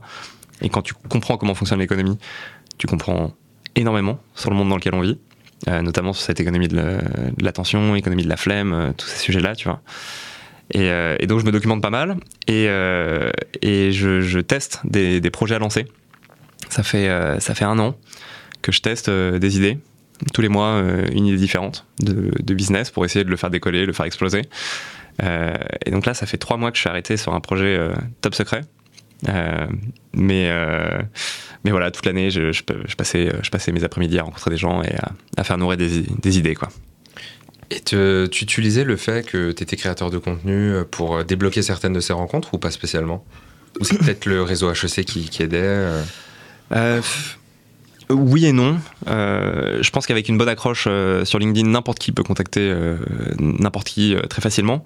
Après, je pense que c'est sûr que le, le, le fait d'avoir le tampon HEC créateur de contenu aide. HEC beaucoup moins que le tampon créateur de contenu. Okay. Parce que le truc créateur de contenu, ça, ça fascine quand même beaucoup de monde et, euh, et tout le monde s'y intéresse. C'est-à-dire qu'en 2022, être capable de choper l'attention de 800 000 personnes euh, tous les jours, euh, c'est un talent qui est vachement demandé. Parce qu'en fait, tout le monde se bat pour avoir l'attention de tout le monde. toutes les marques se battent pour avoir l'attention de leurs clients ou de leurs futurs clients. les politiques se battent pour avoir l'attention du peuple. c'est vraiment la denrée rare. On n'a plus de temps d'attention dispo parce qu'on est occupé tout le temps, on est sur nos téléphones, on regarde trop de trucs. Ouais. Euh, nos vies sont, sont, compliquées en termes d'attention. Et, euh, et, donc ça, ça débloque pas mal de choses, mais, mais je pense que n'importe qui pourra arriver à, à rencontrer n'importe qui euh, avec la bonne, la bonne phrase, la bonne accroche LinkedIn. Ton conseil du coup pour un créateur de contenu qui est même peut-être assez récent, petit ou peut-être plus gros, hein, mais c'est de se lancer sur LinkedIn, c'est d'avoir une page clean. Ah bah à fond. Ouais. Ouais. Non mais c'est obligatoire d'avoir une vitrine aujourd'hui. Enfin après ça dépend ce qu'il veut en faire soit il accepte que euh, on vienne le chercher euh, pour son métier de créateur et c'est très bien. Moi, j'ai toujours euh, voulu plus que ça, quoi. Mm. Et avoir un LinkedIn, ça te permet d'aller chercher des gens. Et donc, ça te permet d'accélérer les choses. Intéressant. Est-il l'heure de la transition vers le Web 3 ou on fait durer le suspense? On peut, on peut transitionner avec plaisir. Euh... ce, ce, teasing énorme. moi, je pense juste à un truc, euh, une question avant de. Grave, le teasing énorme. La tension monte. C'est toi qui nous as appris euh, 20 secondes d'accroche, après on fait monter la tension. C'est ça. Euh, tu te souviens de ton premier partenariat ou le premier euro que tu as signé et tu t'es dit euh, comment tu te sentais à ce moment-là? Oh, C'est une bonne question. Je m'en souviens plus. T'en souviens plus? Tu sais que ça, ça, me choque que je m'en souvienne plus parce que. Moment parce que, en, en, non, mais en plus, c'est certainement. Non, c'est pas le premier euro que j'ai gagné. Mais. Euh... Je m'en souviens plus. Si jamais ça te revient, tu nous dis. Ouais, je, si j'ai un flashback, je te dirai. Et euh, je me permets d'interrompre quelques secondes l'épisode pour te demander un coup de pouce. N'hésite pas à nous laisser une note et même un avis sur le podcast. Ça nous aide énormément et ça nous permet d'inviter d'autres créateurs. Merci, bonne écoute. Sans transition, le Web 3. euh... Voilà, comme un cheveu sur la soupe. Déjà, est-ce que tu veux nous nous dire ce que c'est que le Web 3 Parce qu'il y a eu ces trois phases dans le web en fait. Oui. Je pense que Ouais. la génération, notre génération, elle a eu la chance Mhm. de connaître euh, Ouais. ces trois phases. Ouais. Pour les plus jeunes, peut-être un peu moins. Et nos darons, ils ont même connu le Web 0. Ouais. Euh, mais grosso modo, comment est-ce que tu t'expliquerais ce que c'est euh, de façon assez Alors, euh, petit, petit disclaimer avant, moi je, je suis pas, je me définis pas comme expert du Web 3, tu vois. Je suis juste quelqu'un qui s'intéresse à ces sujets-là parce que je pense qu'il se passe quelque chose d'assez colossal là-dedans et qu'il faut se documenter, se renseigner. Euh, c'est dur parce que c'est des sujets euh, techniques et moi j'ai pas de profil technique. Moi Ouais. j'ai un profil euh, business, plutôt marketing, euh, créateur de contenu. Euh, donc c'est des choses que dans la technique je ne maîtrise pas encore. Et donc je suis dans mon parcours d'apprentissage, tu vois. Et, et j'en parle beaucoup sur, sur TikTok, sur Insta, parce que justement j'essaie d'intéresser les gens à faire la même démarche que moi. Et j'ai oublié ta question. La question, c'est grosso modo le, le, le Web Oui, les- 3, les trois états du web. Ouais, bien Ouais, sûr. ou Même juste le Web 3. comment Ouais, bah la, bon, la, la définition classique euh, qu'on lit un peu partout, mais je pense qu'elle est, elle est bonne à rappeler, c'est euh, c'est l'évolution du web. Euh, premier état, c'était le web 1, donc c'est globalement le web sur lequel on peut consulter des choses. Euh, un site internet avec des infos dessus, le site d'un restaurant. Il va mettre son menu, son adresse. On peut juste consulter les infos. Le web 2, on peut consulter les infos et nous, en tant qu'individu, on peut interagir avec et surtout, on peut créer. Euh, c'est euh, Instagram, c'est euh, Google, c'est Facebook, sur lequel on va lire du contenu, mais aussi en produire, en créer. Et, et donc, tu as, l'arrivée d'une manière communautaire, disons, de. de- ouais, une, on commence à penser de manière communautaire. Le Web 3, c'est le troisième état du web. C'est toujours la même logique de tu peux lire du contenu, tu peux en créer. Sauf que cette fois, le contenu que tu crées, il t'appartient. C'est-à-dire qu'il sera plus euh, donné à Facebook, qui va euh, gagner de l'argent avec en faisant de la pub. Euh, pareil pour TikTok, qui gagne de, de l'argent grâce à, à toi, les vidéos que tu fais, qui attirent des gens en masse. Mais ce contenu t'appartient. C'est le cas des NFT aujourd'hui. Tu crées un NFT, tu le mets euh, sur, euh, sur une marketplace. En fait, euh, la plateforme va peut-être prendre euh, 2% peut-être des, des revenus, mais le reste du revenu est, à toi. Et donc le Web3, c'est ça, c'est un, un web où le contenu t'appartient. C'est un web qui est décentralisé, qui est basé sur la blockchain. La blockchain, c'est une technologie, mais c'est une espèce de, de grand livre de transactions qui référence tout de manière transparente. C'est-à-dire qu'on peut aller lire euh, quelles sont les transactions que toi tu as fait sur la blockchain, que moi j'ai fait sur la blockchain, de manière euh, extrêmement libre et surtout extrêmement sécurisée, parce que c'est un réseau décentralisé. Ouais. C'est-à-dire que si tu veux hacker la blockchain, euh, tu es obligé d'hacker euh, toute la chaîne de blocs, ou du moins 51% de la chaîne de blocs, donc la majeure partie des blocs. Alors que si tu voulais hacker Google, bon, c'est quand même très compliqué, mais il faudrait que tu hackes euh, Google, donc Ouais. une entreprise, et non pas euh, 15 milliards euh, de blocs euh, qui sont euh, dispatchés euh, sur euh, des serveurs à droite à gauche, euh, Ouais. sur les ordinateurs des gens et de manière décentralisée. Donc c'est une techno qui a, qui a un gros, gros, gros potentiel. Euh, c'est avant tout une techno, parce qu'on parle beaucoup du Web3 aujourd'hui, des NFT et, et de, de tout ce qui se fait dans le marketing là-dedans, mais c'est avant tout une techno. Très intéressant, euh, très très bonne euh, définition du, du Web 3. Bah écoute, J'ai tout compris. Euh, tu parlais tout à l'heure de. On peut essayer de comprendre un peu les implications pour les créateurs de contenu. Euh, mais tu parlais tout à l'heure de Oussama Hamar qui avait lancé une collection Ouais. de NFT. Je pense que tu fais référence à Sofiane Pamar avec. ouais, absolument. Ok. Est-ce que c'est euh, peut-être cet exemple-là ou un autre si tu veux, mais tu peux nous donner un exemple de comment est-ce qu'un créateur de contenu pourrait euh, se servir d'un NFT Mhm. et qu'est-ce que ça pourrait changer dans tout cet écosystème euh, des Ouais. créateurs? Écoute, c'est une bonne question. Euh, Aujourd'hui, c'est très dur d'avoir une vision claire et, et synthétique de ça parce que c'est des technos qui sont, qui sont embryonnaires et les cas d'usage sont, sont vraiment euh, tout neufs. Un truc qu'on peut imaginer et qui a été fait avec, euh, avec Sofiane Pamar, c'est que, il me semble, c'est que en fait, le NFT te donne accès à, à une partie des, des royalties. Donc en fait, tu peux, euh, tu peux participer à la, à la co-création d'une carrière euh, d'un artiste et euh, choper une partie de ses royalties. Donc tu le supportes, tu prends le risque au début. Un peu comme investir dans une, dans une start-up, tu vois. Mm. Tu vas donner euh, 10 000 balles à ton pote qui monte une boîte, il va te passer des parts. Mais là, c'est la même chose. Sauf que, en fait, maintenant, il y a un véhicule pour le faire.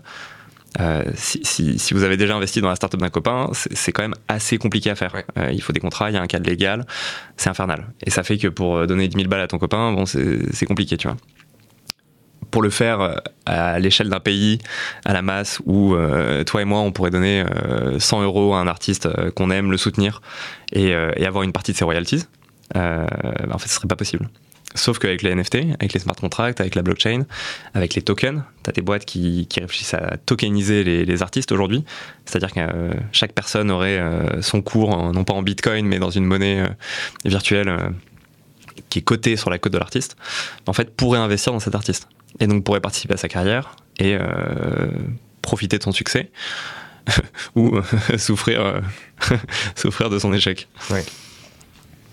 Ça ouvre des perspectives qui sont dingues pour les créateurs parce que là tu donnes un exemple très euh, autour de la musique Ouais. en plus c'est une industrie vraiment particulière Ouais. avec le rôle des labels euh, les artistes c'est comme l'édition les artistes euh, reçoivent euh, qu'une infime portion de, l'argent qui, qui génère et de la valeur qui est générée euh, euh, globalement mais on voit des créateurs aussi qui pensent à se tokeniser euh. On voit des créateurs qui euh, proposent à leur communauté via des NFT d'avoir accès à des groupes fermés, des espèces de communautés. Euh, Il y a des clubs aussi qui sont dédiés. Il y a, il y, a, y en a plein. Quoi. Je sais pas si tu as des exemples en tête, Max, mais euh, Il y en a ouais, des masses, de, de plus en plus de, de, de youtubeurs euh, lancent un peu leur, leur propre projet. Euh, moi j'aime beaucoup l'aspect euh, euh, utiliser le Web3 pour euh, investir dans des, dans des créateurs. Mm. Euh, on a vu quelques... Tu avais suivi j'imagine euh, MrBeast euh, qui a lancé un. Fonds d'investissement Ouais. où en gros tu peux investir dans des boîtes et récupérer Le une part, une part des, une part des revenus, etc. Ouais. Lui peut le faire parce que, comme tu dis, c'est le GOAT. Il a euh, non seulement un réseau de dingue côté youtubeur, mais Sûr. aussi euh, euh, les fonds qui lui permettent de le faire et la légitimité, qui- légitimité qui lui permet de le faire. Mais ça veut dire que demain, toi, moi, tous ceux qui nous écoutent peuvent le faire. Bien sûr. Ils n'ont pas besoin d'avoir des millions, peuvent mettre 100 euros dans leur youtubeur favori qui est peut-être aujourd'hui à 5000 abonnés, mais qui disent ce mec va percer dans 5 ans, il en a Bien 10 sûr. fois plus Bien sûr. et je veux une part du gâteau parce que j'y crois et Bien je suis là avant, Bien sûr. euh, ça, rend, ça rend possible ça et t'as plus besoin de, de faire appel à un avocat ou je sais pas quoi pour Ouais, c'est- investir dans une boîte. C'est clair. Et c'est ça qui est ouf parce qu'en fait, c'est une techno qui te permet de, de supprimer les intermédiaires. Et donc, sur ce genre de cas d'usage, ça a un impact qui Mm. peut être euh, démentiel. Sur l'histoire des, des- des abonnements, tu vois, ou des invitations aux événements et tout ça, c'est quelque chose que je trouve un peu plus shady aujourd'hui, Mhm. enfin un peu plus obscur, disons. Euh, parce qu'en fait, t'as des mecs qui se mettent à lancer des clubs, tu vois, avec un NFT à l'entrée, euh, alors qu'ils auraient très bien pu le faire avant. C'est-à-dire que si tu veux lancer un club, euh, tu crées un site web, tu fais payer euh, Mm. 300 euros l'entrée à ton club, et euh, voilà, tu fais partie du club, tu rejoins la communauté après, t'as pas besoin d'un NFT pour ça. Et en fait, la techno n'est pas différenciante dans ce cas-là. Ouais. Ce qui est différenciant, c'est le message marketing. C'est, tu vas rejoindre le club, t'as un NFT, t'as une petite vignette, c'est un collector. là où il y a de l'utilité, c'est que tu peux le revendre. C'est-à-dire que si t'es plus intéressé par ta place dans le club, tu peux la revendre à quelqu'un d'autre. Ça, c'est intéressant. Mais c'est assez peu marketé, tu vois, sur, Ouais. euh, sur, les, sur les projets aujourd'hui. Parce que la majeure partie des projets, c'est on va créer un club, les gens ils vont repartir avec une petite carte Pokémon euh, Ouais. NFTisée, ils, sont- ans ils plus sont tard, contents, et puis un an plus tard, il n'y a plus de club, tu vois. Ouais. Euh, c'est terrible parce que la techno est formidable derrière. Et elle permet de faire beaucoup plus que euh, un passe d'entrée pour un club, tu vois. Ouais, exactement. Bah, pour le, le- le club, euh, je trouve que le meilleur exemple, c'est Gary Vee, Ouais. qui a créé vraiment une communauté incroyable. Ouais, il ouais. invite les détenteurs du NFT euh, à ses conférences. Ouais. Il organise, euh, je sais plus comment il appelle ça, le V-Summit. Ouais, la Vicon. La Vicon, bien exactement. sûr. Donc c'est ouf, tu vois. Euh, mais comme tu dis, il y a plein, il y a eu plein, beaucoup d'opportunisme qui fait que ça a décrédibilisé les NFT. Ouais. Et euh, c'est euh, Yes Theory, je crois, qui voulait euh, financer un de leurs projets avec des NFT. Ils se sont pris un bâche par leur communauté. Ah oui. Parce que tout le monde leur dit, les gars, c'est un scam, vous Ouais. essayez de nous voler de l'argent et tout. Alors que, comme tu le dis, la techno est incroyable. Ouais. Euh, et euh, Mais elle est, mais elle est sous-exploitée. Ouais. Elle est sous-exploitée. Même, même Gary Vee, tu vois, euh, bon, lui, c'est c'est vraiment un des meilleurs et il fait un super truc. Euh, il a créé un truc communautaire autour de tout ça et ça, c'est génial. Mais le fait d'avoir un NFT Gary Vee, en termes de techno, ça n'apporte rien. C'est-à-dire qu'il te, vendrait une carte Pokémon sous, blister, euh, plus un. Bon, euh, là, là tu quand même un asset digital, tu vois, que tu possèdes et tout ça. Euh, Dans ce cas-là, ça a de la valeur parce que, parce que Gary Vee est connu. Mais globalement, il a utilisé la techno à 1% de son potentiel, quoi. complètement, complètement. J'ai l'impression, comme tu disais, Armand, qu'il y a une certaine part de, de l'audience, je dis l'audience de manière très générale, le- les gens qui, les gens en fait, la population, qui se dit euh, justement euh, les NFT. euh, c'est un scam, ça sert à rien, euh, je comprends pas pourquoi on y accorde autant d'importance, etc. Ouais. Euh, et qui justement peuvent bâcher un peu un créateur qui, ouais. lui, y croit et a envie de Ouais. lancer un projet. Tu penses qu'il qu'est-ce qui manque en fait? Pourquoi euh, pourquoi euh, c'est pas encore généralisé? Est-ce que c'est juste une question de temps parce qu'on est au tout début? Est-ce qu'il y a d'autres euh, choses qui pourraient faire qu'on passe dans une nouvelle ère et en fait où ça Hmm. devient ok de, de, de de participer à cette économie? C'est intéressant, elle est, elle est complexe ta question. Il y, y a un truc qui est ultra intéressant avec les NFT, c'est que ça a été adopté par deux populations complètement différentes. C'est-à-dire que d'un côté, tu as les gens les plus brillants de la planète euh, qui sont en train de monter des boîtes Web3 hallucinantes, les géants de la tech, euh, les ingénieurs euh, chez, Google, chez Facebook, dans, les, dans les GAFA. Et de l'autre côté, tu as eu tous les marketeurs, Instagram, coach, gourou, LinkedIn, copywriter, tout ce que tu veux, tu vois, qui ont adopté ces trucs-là parce qu'ils se sont dit, ok, les mecs les plus intelligents s'y intéressent, donc nous, on va essayer d'en faire quelque chose, tu vois. Et ces mecs-là, ils ont créé vachement d'arnaques, euh, des produits euh, nazes, euh, des formations, des ventes d'NFT, euh, des clubs à abonnement, des choses comme ça. Je peux pas t'expliquer comment ça s'est fait, mais c'est un peu comme au début du dropshipping. Euh, c'est les mêmes populations qui s'en sont emparées parce que ça c'est perçu comme le nouvel Eldorado. Mm. Les cryptos augmentaient, il y avait un côté accessibilité avec le fait de pouvoir euh, investir dans des trucs qu'on comprend. Sauf qu'au final, un an plus tard, on se rend compte que, que c'est aussi compliqué que d'investir euh, dans la bourse, dans l'immobilier et, et tout ça. Ça a créé une, un truc assez chaotique. Euh, et dans l'esprit des gens, du coup, euh, vu que la vision des mecs les plus intelligents qui créent des boîtes de ouf est pas encore visible, bah, on ne retient du Web3 euh, que les pseudo-gourous euh, Instagram qui ont vendu des, produits pourris. Moi, j'essaye de, populariser, de, montrer et d'éduquer sur des cas d'usage très concrets. Mais un truc que, je cite souvent, il y a une boîte qui s'appelle. euh, Enfin, il y, a, plusieurs boîtes qui font ça maintenant. En gros, ce qu'ils font, c'est que euh, la façon dont fonctionne la taxe carbone, c'est que les entreprises qui produisent euh, moins et donc polluent moins ont des espèces de euh, tickets carbone euh, qu'elles peuvent revendre, revendre aux, entreprises qui produisent, qui polluent plus, pour leur donner en fait l'autorisation légale de polluer plus. Et donc tu as un marché du carbone avec Total qui achète des, tickets toute l'année pour polluer à donf. Seul problème, c'est que les entreprises qui polluent le moins, c'est souvent des petites structures. Et en fait, elles n'ont pas l'infrastructure légale pour vendre ces tickets à Total. Et du coup, tu as plein de tickets qui se perdent et en fait, c'est un manque à gagner pour ces boîtes, tu vois. As des entrepreneurs euh, brillants qui réfléchissent à ces sujets en ce moment même, tu vois, dans, dans des boîtes aux US, euh, peut-être en Europe aussi, mais c'est un peu moins probable. Euh, et en fait, ils tokenisent le- le- les crédits carbone. Ils les tokenisent, ils les mettent sur une crypto-monnaie qu'ils vont créer eux-mêmes. Et en fait, ça permet à n'importe quelle boîte d'acheter et de revendre Mm. sur un marché du carbone, ce qui avait jamais été possible avant. Parce que c'était centralisé euh, et que c'était limite au cas par cas avec les États, avec les monnaies des États. Euh, il fallait que les entreprises s'achètent et vendent ça en, en monnaie locale. Et en fait, le fait de, de bitcoiniser ou de, ou de, en tout cas, de, de numériser une monnaie du carbone, tu vois, c'est un cas d'usage de dingue euh, qui va aider des, des millions et des millions d'entreprises. Et, euh, et tu vois, des technos comme ça, on n'est pas au courant. Mais en fait, euh, en fait, t'as des gens qui sont en train de créer ces trucs-là, quoi. Donc des cas d'usage, t'en as 10 millions. T'as ça, euh, sur, euh, sur le droit, euh, t'as as plein de professions qui, qui, sont menacées aujourd'hui par, euh, par la blockchain. Les avocats, les notaires, parce qu'en fait la, la blockchain peut servir de, de tiers de confiance, parce que dans la façon dont elle est créée, en fait, elle est tellement transparente et sécurisée qu'on peut se passer des intermédiaires. Et donc, dans, dans 10 ans, je suis convaincu qu'on pourra acheter un bien sans avoir à passer chez le notaire. Et, et ça, ça va faciliter la vie à plein de gens aussi, tu vois. Et genre, c'est ça les, les cas d'usage du, du Web3. C'est pas de lancer une collection de NFT pour, euh, pour ouvrir une communauté Discord et avoir, euh, avoir une carte Pokémon, tu vois. C'est vrai. Ça me fait penser en fait euh, même à Internet. J'ai l'impression que toutes les technologies de ce niveau-là, tu vois, qui ont vocation à l'avenir à changer le monde, elles passent par cette phase où tu vois, tu as beaucoup d'opportunisme, plein de gens Ouais. qui se lancent, tu as une sorte de pic, bulle Mhm. Internet. Elle éclate. Là, tu as plein de boîtes qui font faillite, euh, qui étaient valorisées des millions, mais vraiment sur du vent. Et tu as un peu les survivants, donc les euh, Yahoo, Google, euh, euh, Microsoft et compagnie qui survivent. Et sur le long terme, ils arrivent au bout de 20 ans euh, à construire un, un vrai business pérenne. Et j'ai l'impression qu'il va se passer la même chose sur les cryptos. Euh, alors, on peut ouvrir un débat et dire est-ce qu'on la bulle est, passée ou pas passée? Mais globalement, j'ai l'impression qu'on est un peu dans cette phase et que, tu vois, dans 10 ans, on, on rigolera un peu en regardant euh, Ouais. certains projets NFT ou certains projets crypto ou C'est Web3. clair. C'est clair. Mais qu'il y aura des applications concrètes. C'est clair. Et parfois, je pense que ce serait intéressant de voir, mais il y aura aussi des applications complètement invisibles, Ouais. dans le sens où l'utilisateur s'en rendra même pas compte, Ouais. et tu as la blockchain en Ouais. dessous. Quoi. Moi, je, pen- je pense que le Web3 va être adopté massivement euh, quand, quand on parlera plus du Web3. C'est-à-dire Ouais. qu'à la base, c'est des technos. euh, et en fait, les technos, elles ont toujours été là euh, au service des, des utilisateurs. C'est-à-dire que tu n'utilises pas Internet pour utiliser Internet. Euh, tu utilises Internet pour euh, trouver la recette euh, du repas que tu vas manger le soir, Mm. Pour euh, contacter quelqu'un à l'autre bout du globe, mais euh, tu t'en fous d'utiliser Internet. Euh, Ouais. Ce que tu veux, c'est contacter la personne qui habite en Chine et que tu as envie de joindre.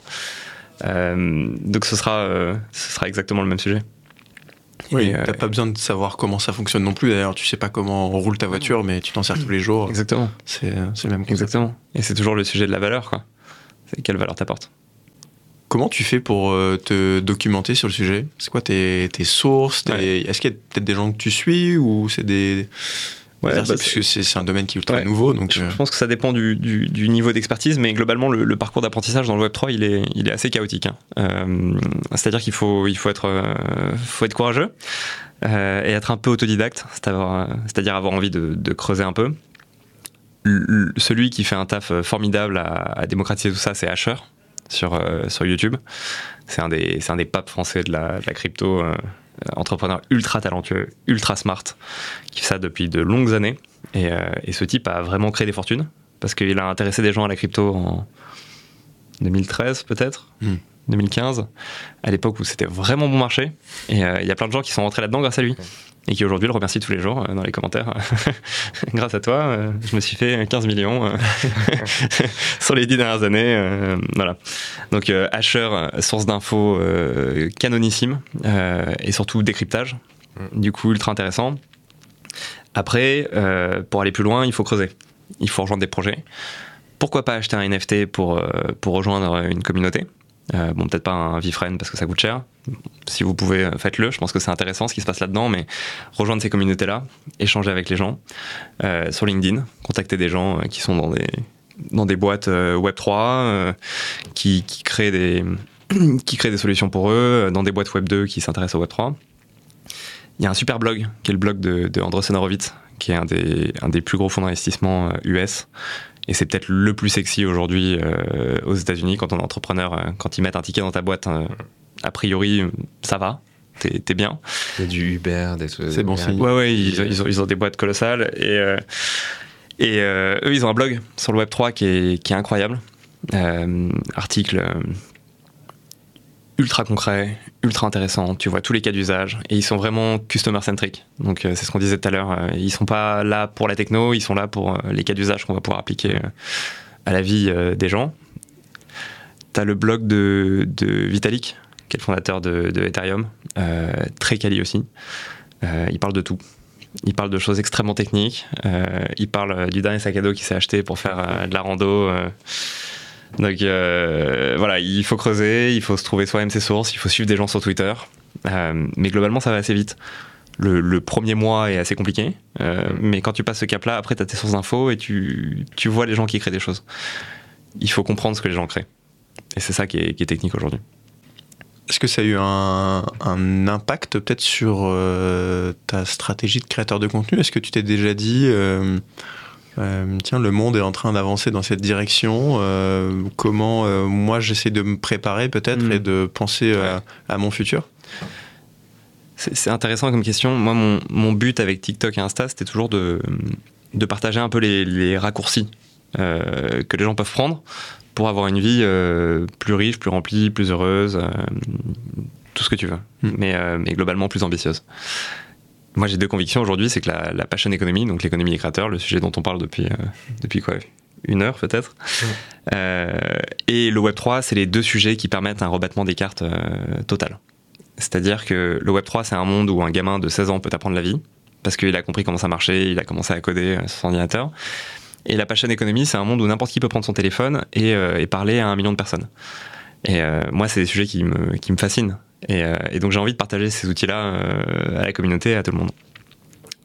La creator economy, c'est plus simple à partager. Euh, le Web3, vu que c'est technique et que même moi, je suis encore assez jeune dans mon parcours du Web3 et que j'ai- une grosse difficulté à, à, à à populariser, enfin à, synthétiser, disons, tout ce truc qui est assez technique et à le rendre accessible. Il y a un vrai challenge. Là, j'ai envie de, pivoter mon contenu justement vers, euh, vers le Web 3, ou du moins y toucher plus, parce que là, j'y touché peut-être une fois par semaine. J'aimerais augmenter la proportion. Et justement, je suis en train de me creuser la tête cette semaine pour savoir comment est-ce que je vais faire pour intéresser les gens à quelque chose qui est aussi technique. Hmm.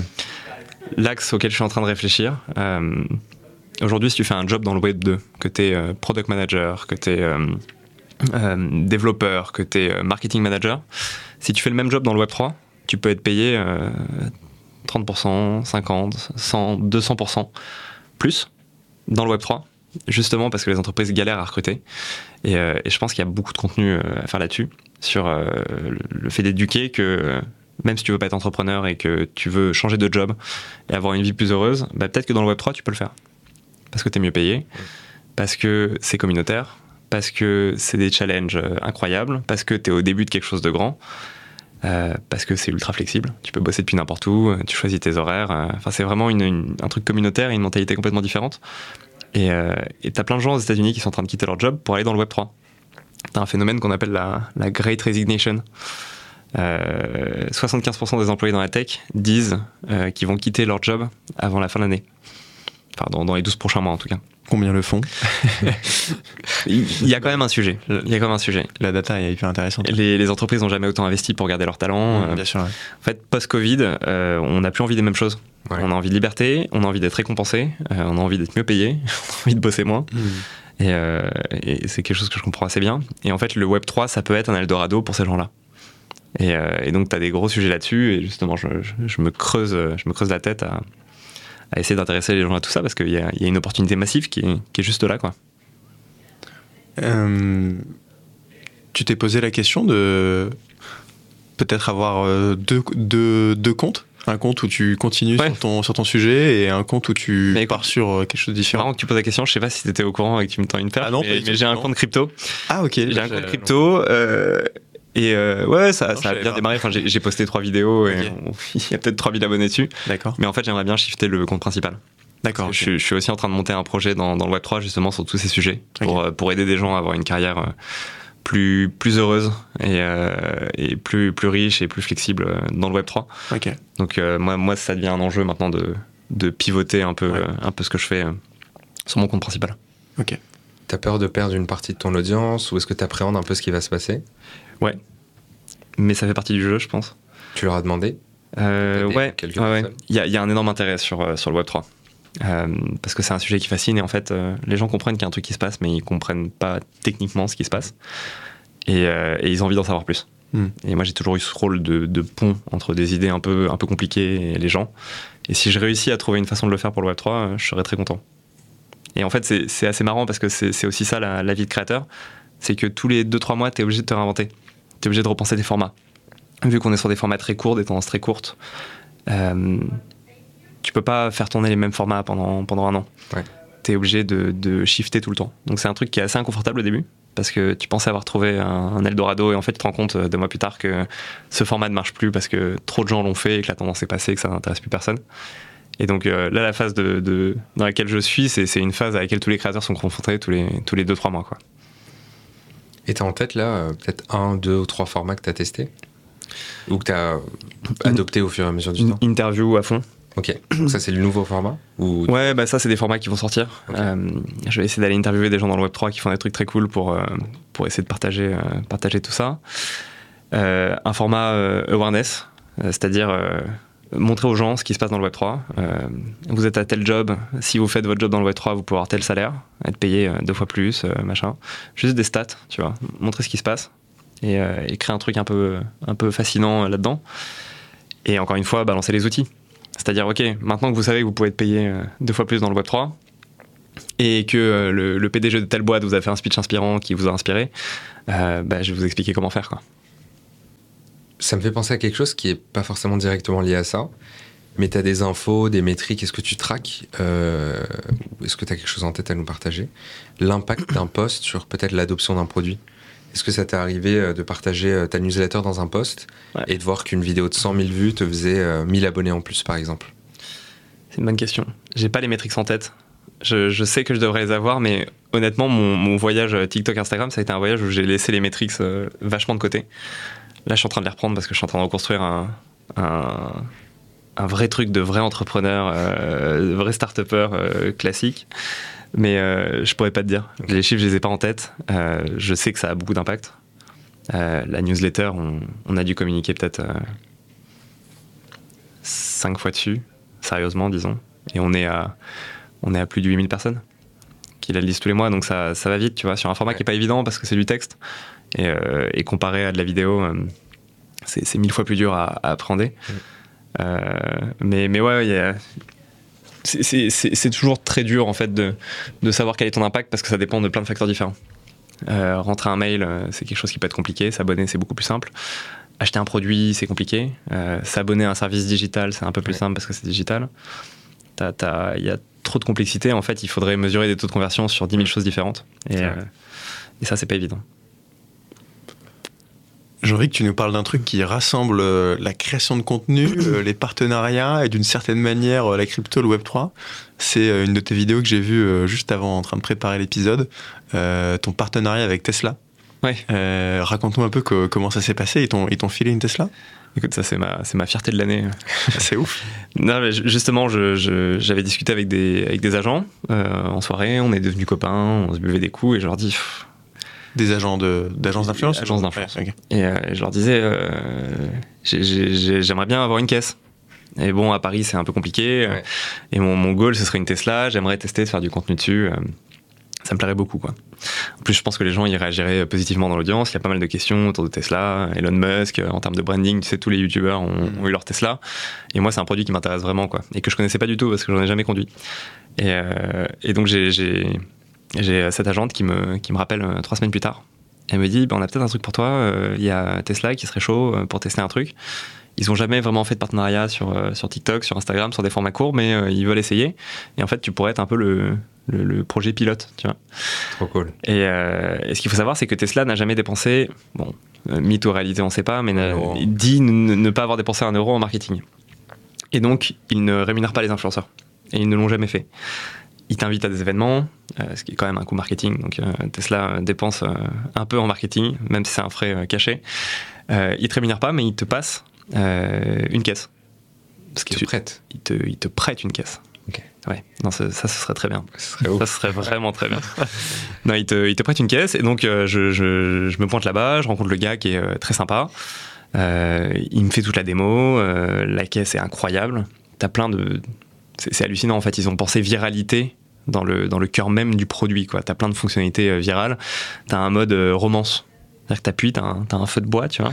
T'as une petite musique euh, de, de, de jazz un peu tranquille et tout. euh, et t'as les, t'as les fenêtres qui se ferment. euh, Enfin, t'as, t'as une ambiance romance, tu vois. Et, euh. Exactement. Et, euh, et, et en fait, quand tu vois ça, tu peux pas t'empêcher de faire une story. Tu Ouais. peux pas t'empêcher de faire un contenu dessus. Et, euh, et les contenus ont bien marché. Euh, parce qu'en fait, tout ça, c'est des choses qui sont vachement virales, qui sont codées dans le produit, qui font que t'as pas à dépenser un seul euro en marketing parce que les gens sont tellement fans du truc qu'ils vont faire toutes les stories du monde pour dire Ah, regardez, j'ai un mode romance dans ma Tesla. Et, euh, et les vidéos, là, j'ai posté trois vidéos sur euh, YouTube, Facebook, Instagram et TikTok. Et ça a fait euh, 6 millions de vues au total. Belle OP pour euh, Tesla. Donc euh, belle OP euh, gratuite pour Tesla. Ouais. Moi j'étais super content parce qu'en fait je voulais faire du contenu sur une Tesla et Mm. ça me faisait marrer. Et C'était pas brandé en mode euh, merci Tesla, c'était formidable, tout ça. Et, euh, et donc tout le monde était content, tu vois. Mais ça, ça demande d'avoir un vraiment beau produit. C'est-à-dire que pour Tesla, c'est très simple de, de, de dire euh, je, je, Bien sûr. ouais. je vous prête une caisse, euh, faites-vous plaisir avec. euh. c'est c'est plus compliqué pour le reste des marques, quoi. On fait la même avec un tracteur. On va te proposer un tracteur c'est clair. le mode romance. C'est Des clair. tracteurs Lamborghini, attention. Oui, c'est vrai. Non, mais en tout cas, en tout cas, un truc qui, qui est quand même assez hallucinant, tu vois, et qui, qui m'est resté en tête de tout ça, ça n'a rien à voir, mais ça m'a vachement intéressé, tu vois. le mec te raconte qu'une voiture, à partir du moment où elle sort du garage, elle est obsolète. Parce que tu as déjà une nouvelle techno euh, qui sort. Euh, tu as des nouveaux amortisseurs, tu as, des nouveaux moteurs, tu as des nou- nouvelles fonctionnalités, tu vois.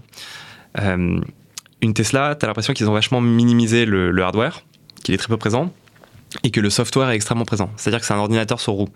Et euh, en fait, ce qui est fou, c'est que tous les mois, tu as une mise à jour. Et donc, euh, constamment, euh, tu as des euh, clients qui, tous les six mois, euh, gagnent 5% d'autonomie sur leur Tesla. C'est-à-dire qu'ils se réveillent un matin, ils ont un petit message en leur disant euh, Votre Tesla peut parcourir 50 km de plus parce qu'on a euh, adapté le logiciel de- d'économie d'é- d'énergie. Et, euh, et maintenant, en vitesse de pointe, elle peut monter à 235 et non plus à 215. Et l'accélération a gagné 0,2 secondes, tu vois. Et donc, quand t'es client chez Tesla, tu travailles avec une petite surprise le matin, tu vois. La mise à jour a été faite, ta Tesla, elle va plus loin, plus vite. Et, euh, et, c'est fou comme truc. C'est-à-dire que euh, on peut garder les voitures beaucoup plus longtemps. T'as pas de frais d'entretien. Je suis en train de leur faire leur promo euh, de ouf. J'étais vraiment convaincu, mais t'as pas de frais, t'as beaucoup moins de frais d'entretien parce qu'en fait t'as beaucoup moins de, de pièces en mouvement. Ouais. C'est-à-dire que les moteurs électriques font que en fait euh, des pièces qui cassent, il y en a beaucoup moins. L'entretien est piloté à distance, c'est-à-dire que tout est mesuré. Euh, et donc tu vas faire l'entretien que quand tu sais que tu dois faire l'entretien. Euh, t'as pas de diagnostic au garage. Tout, tout- enfin c'est hallucinant l'intelligence du produit. En plus de coûter moins cher euh, en termes de plein. En plus, au bout de 3-4 ans, je crois, pour l'écologie, euh, ça récupère en fait le- la pollution euh, faite par les batteries. Donc écologiquement, c'est quand même euh, plus intéressant. Enfin, le, le- le truc cache toutes les, coche euh, toutes les cases. Quoi. Ouais. Au crash test, c'est du 5 sur 5 partout. Enfin, c'est- un produit euh, masterclass. Quoi. Tesla, si vous nous écoutez, euh, prochain épisode, tourné dans une Tesla avec le mode, euh, le mode romance. Faut qu'on fasse ça, ce serait trop bien. Dans une Tesla dans les catacombes. C'est-à-dire que Tes- Tesla ont été très forts. Ils ont eu une OP gratuite et je serai certainement client, tu vois, très bientôt. et je la paierai plein pot. C'est ouf. Et ils l'ont prévendu en fait. Ils m'ont prévendu, ouais, exactement. Exactement. Exactement. C'est très fort de leur part.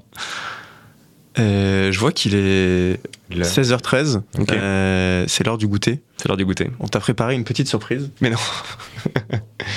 c'est Attends, c'est quoi? Vraiment l'heure du goûter. C'est vraiment l'heure du goûter? On n'arrive pas trop à voir ce que c'est. Mais je pensais qu'il y des... te donner le voice-over, c'est des fortunes cookies fait maison. Et vous avez mis des trucs dedans. On a mis des trucs dedans. Bon, là, tu vois, les papiers sont en train de se faire la malle. Vous êtes fort. Mais euh, t'es pas obligé de les manger. Tu peux si tu, tu le Ah. souhaites. Mais l'idée, c'est que tu peux en piocher un, deux, comme tu veux. Et, de et je, prends le papier. Ouais. J'en mets partout, on s'en fout Oui, oui. Ah, mais écoute, ça va. Et du coup, il y a une question top secrète à l'intérieur à laquelle on te laisse euh, répondre. Le DM le plus chelou. C'est marrant parce que ça, ça me rappelle une histoire en tête. Euh, j'ai un mec un jour qui. En fait, j'avais fait, un, j'avais fait, une, j'avais fait une OP avec, une, avec un- un- une plateforme de trading en ligne. Euh, super OP, très bien déroulé, c'était très sympa, le produit est très bon, super onboarding et tout ça. Et, euh, je reçois un, message d'un mec en, Belgique.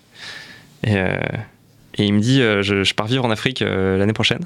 Et, en fait, j'ai besoin de quelqu'un pour m'aider à hacker le système bancaire africain. Et, le mec, en fait, il me raconte qu'il veut trouver des associés pour, pour, pour, pour, pour hacker des banques euh, en Afrique, tu vois. Et il pensait que j'étais la bonne personne et que me DM sur Instagram était le bon canal d'acquisition, tu vois, pour trouver un hacker de, de banque euh, euh, pour l'Afrique, tu vois. Mais hacker en mode piraterie, le mec, il voulait. euh, Ah bah, il voulait que je hack des systèmes bancaires euh, pour Ah, lui et qu'on ouais. fasse moitié-moitié, c'est-à-dire que la proposition était très concrète, tu vois, il avait déjà réfléchi sur la rémunération, qu'on Ah, ferait ouais. moitié-moitié et tout ça. Et donc ça, c'était un, c'était un texto assez, euh, assez pépite. Très, très drôle. Ouais. tu as dit oui, du coup, j'imagine, euh, à cette belle proposition. Évi- évidemment. Évidemment. Pas mal. Pour le coup, quand on s'est posé, quand on s'est mis sur la question des le plus chelou, on s'attendait pas à un truc du genre. euh, très non, bon. mais moi, j'ai toujours des propositions très concrètes, parce Ouais. que je partage des, des, des sujets euh, très concrets, quoi.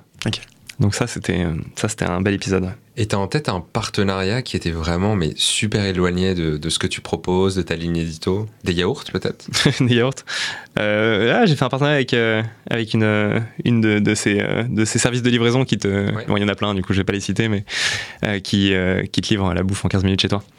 Donc, ça, c'était globalement le plus éloigné. Il Ouais. y a rien de formidable dans cette histoire, tu vois, mais.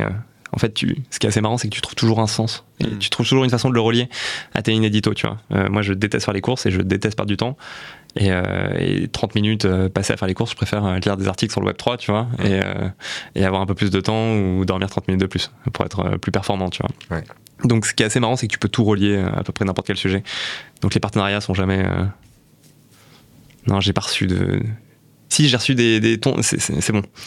J'ai reçu des, des tondeuses Ah, pour, euh, pour animaux, pour bétail. Vraiment? Pour Et, bétail, euh, carrément. pour pas bétail. Pour ton petit chat à Pour la bétail. maison, quoi. Pour bétail. Bah, je- je- J'imagine qu'ils voulaient que j'utilise sur un, sur un chien ou un animal à la maison, tu vois. Mais euh, non, euh, vraiment tondeuse pour, euh, pour, pour agriculteurs, euh, pour tondre des moutons, tu vois. À quel moment ils se sont dit, euh, Et, euh, tiens, ce mec est un bon client pour. Et, euh, et non, mais ils payaient vachement bien. Et, euh, et du coup, c'était, euh, c'était, mais vraiment bien. Du coup, c'était, c'était dur de, Ouais. de dire non. Il y a peut-être un truc à faire, tu sais, euh, je tourne mes potes avec une tourneuse à Non, mais j'ai, réfléchi à des trucs, mais je me suis dit, c'est pas possible, tu vois. C'est pas, c'est pas sérieux. On prend le contact si tu veux, je peux tondre Max une à bétail. Je t'enverrai le, le mail.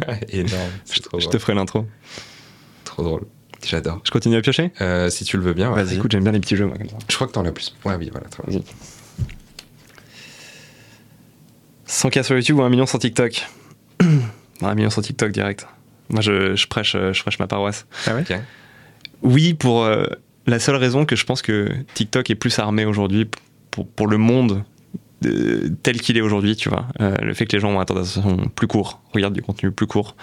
Et globalement, quand tu regardes les stats de croissance de TikTok versus euh, YouTube, euh, tu te dis que c'est TikTok qui est en train de créer le futur. Et, euh, et même si un million d'abonnés sur TikTok valent peut-être pas, ou sont kiff-kiff avec euh, 100 000 abonnés sur YouTube, euh, j'adore le format court. Ouais. Parce que c'est un format qui permet à un gars comme moi, qui est entrepreneur, qui qui veut pas y passer non plus euh, toute sa vie, de faire du contenu à forte valeur ajoutée en 45 secondes.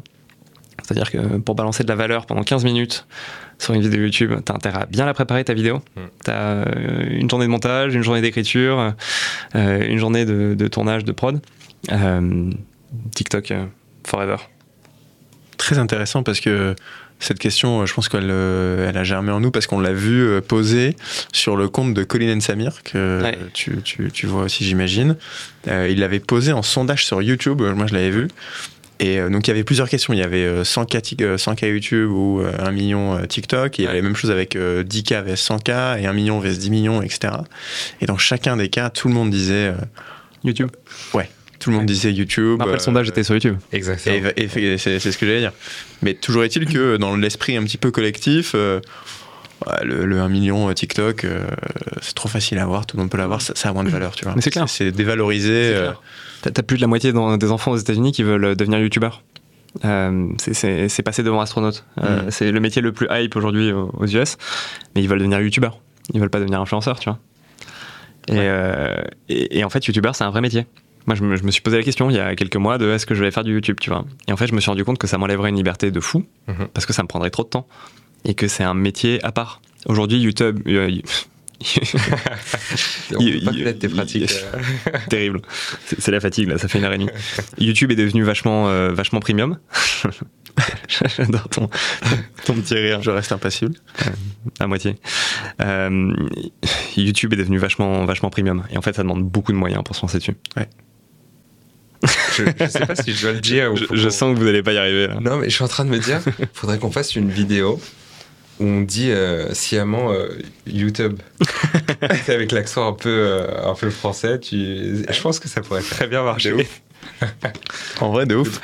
Tu voulais ton accroche pour le podcast, euh, Grave. tu l'as. YouTube, allez. Bienvenue sur YouTube. Et que... mais, du coup, j'ai perdu la question qui était peut-être un peu plus intéressante. Ouais, je suis désolé. TikTok, il y a deux ans, n'existait pas. Hmm. Pour, pour, tirer, enfin, le des grossir un mortels, petit ouais. peu le trait. Ouais. Est-ce que tu te dis quand même, potentiellement, dans deux ans, ça n'existe plus, il y a un autre truc, Hmm. peut-être Web3, Ouais. une sorte de plateforme décentralisée, il faut que je reste alerte et que je fasse attention. C'est c'est ultra intéressant. Euh, en tant que créateur, tu dois toujours être alerte sur les prochaines plateformes qui arrivent. Parce qu'un truc qu'il faut comprendre avec les plateformes, c'est qu'il faut être au bon endroit au bon moment. C'est-à-dire que tu veux grossir avec la plateforme. Ouais. Tu veux pas arriver sur YouTube aujourd'hui alors que toutes les audiences sont déjà créées, fidélisées. Tu peux le faire, mais c'est dix fois plus compliqué.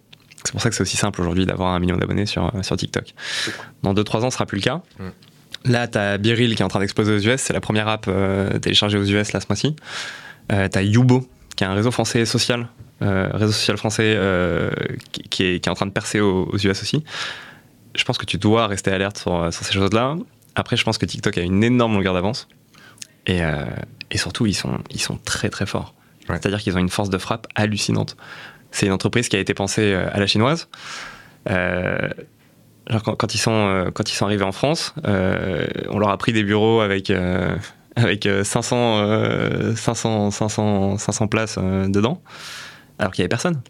Ils ont commencé à embaucher à, à, balle, alors que TikTok arrivait à peine en France et il n'y avait même pas encore de clients en fait, ils l'ont fait à la chinoise. C'est-à-dire qu'ils ont beaucoup de cash, beaucoup mm. d'argent, et en fait, quand ils prennent un marché, ils le prennent euh, vraiment, tu vois. Et ils mettent les moyens. Et ils se posent pas la question de est-ce qu'on utilise l'argent efficacement? Juste, on va mettre plus que tous les autres, on va aller plus fort que tous les autres, et, euh, ça marchera euh, à la fin.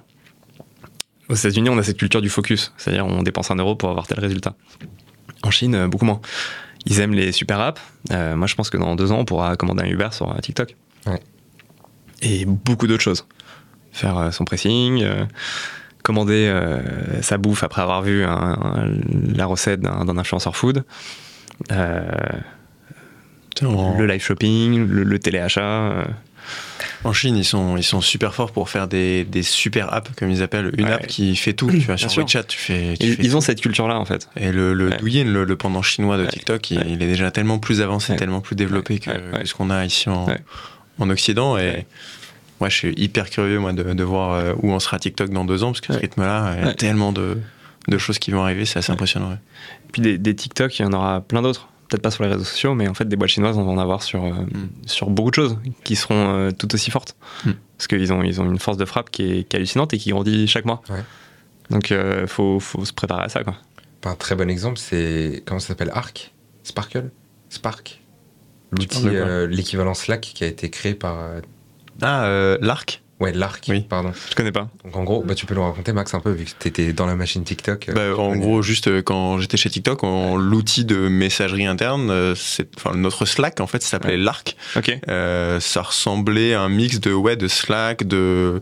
mais c'était aussi, ça intégrait aussi toute la composante suite Office, ça remplaçait Zoom. Enfin, ça, c'était vraiment une super app qui fait tout pour la productivité au travail. Et c'est une app qui est développée par ByteDance, donc le, le, boss de, enfin, le la boîte à qui appartient euh, TikTok. Euh, et ça, ils sont en train de le développer en Asie principalement. Mais potentiellement, euh, demain, ouais, c'est un concurrent en gros de Microsoft Teams et toute la, toute la suite, ou Google Office et toute, la, toute la suite qui va avec. Et ouais, le tool était, c'était la, super app, mais version mm. du boulot, quoi, qui, qui, fait un peu tout. Qui était ultra bien foutu et qu'on kiffait tous utiliser en interne. c'est ouf. Qui changeait un peu des. C'est-à-dire qu'avant, ils n'avaient pas la culture de, de l'UX de, de, l'expérience utilisateur. Et, euh, et, maintenant, ils l'ont. Euh, D'utiliser des produits euh, chinois il y a deux ans, c'était un enfer, tu vois. Euh, maintenant, ils sont devenus meilleurs que tout le monde. Donc, il va falloir qu'on suive, nous, entrepreneurs européens. C'est clair. Est-ce que tu as encore d'autres questions en tête, mon cher Armand? Je serais curieux de savoir si tu as peut-être un, un, mot à nous dire sur ouais, l'outsourcing du montage. À mhm. quel moment est-ce que tu l'as fait et l'impact que ça a eu pour toi Moi, mes, montages sont assez simples à faire. Euh, du coup, j'ai embauché quelqu'un de la communauté. C'est-à-dire que j'ai posté des offres euh, d'emploi. C'était assez marrant comme, euh, comme moment. venez bosser avec moi, freelance, deux heures par jour max. J'ai eu 170 CV en 24 heures après avoir posté juste une story. Donc les gens ont vraiment, vraiment, vraiment envie de bosser en tout cas. J'ai des entreprises qui m'ont contacté en mode c'est dingue que tu eu 70 CV, euh, nous on galère à recruter, euh, on charge des gens. Du coup j'ai mis en contact des gens avec des entreprises. Je pense qu'il y en a qui ont été recrutés et tout ça, donc c'est assez cool. j'ai trouvé quelqu'un qui était top. J'ai bossé avec trois personnes différentes du coup, parce que c'était souvent des étudiants qui voulaient faire ça en plus de leurs études pour, pour gagner un peu d'argent à la fin du mois, en bossant deux heures par jour, tu vois. Et en fait ça te donne une liberté de dingue. C'est-à-dire que t'es plus en flux tendu à devoir euh, faire tes montages soit à l'avance, soit le jour même, euh, mais poster tous les jours. C'est-à-dire que là, tu as quelqu'un qui monte pour toi, qui choisit la description, la miniature, euh, et qui va, qui va poster pour toi. Et en fait, ça fait que tu peux prendre vachement de recul vis-à-vis de ton tel. Tu sais que lundi soir, a priori, tu as fini le job.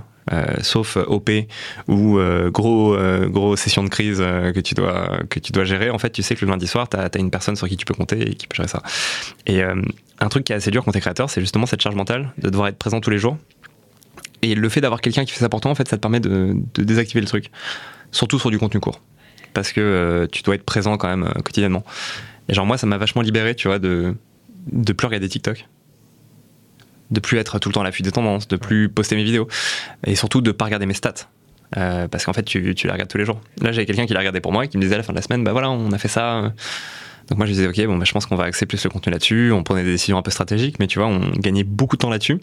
Et en fait, tu, tu, tu ressors un peu de cette. Enfin, tu prends un peu de la distance par rapport à cette addiction que tu as en tant que créateur vis-à-vis de tes stats, Mhm. vis-à-vis de la vidéo qui a bien marché.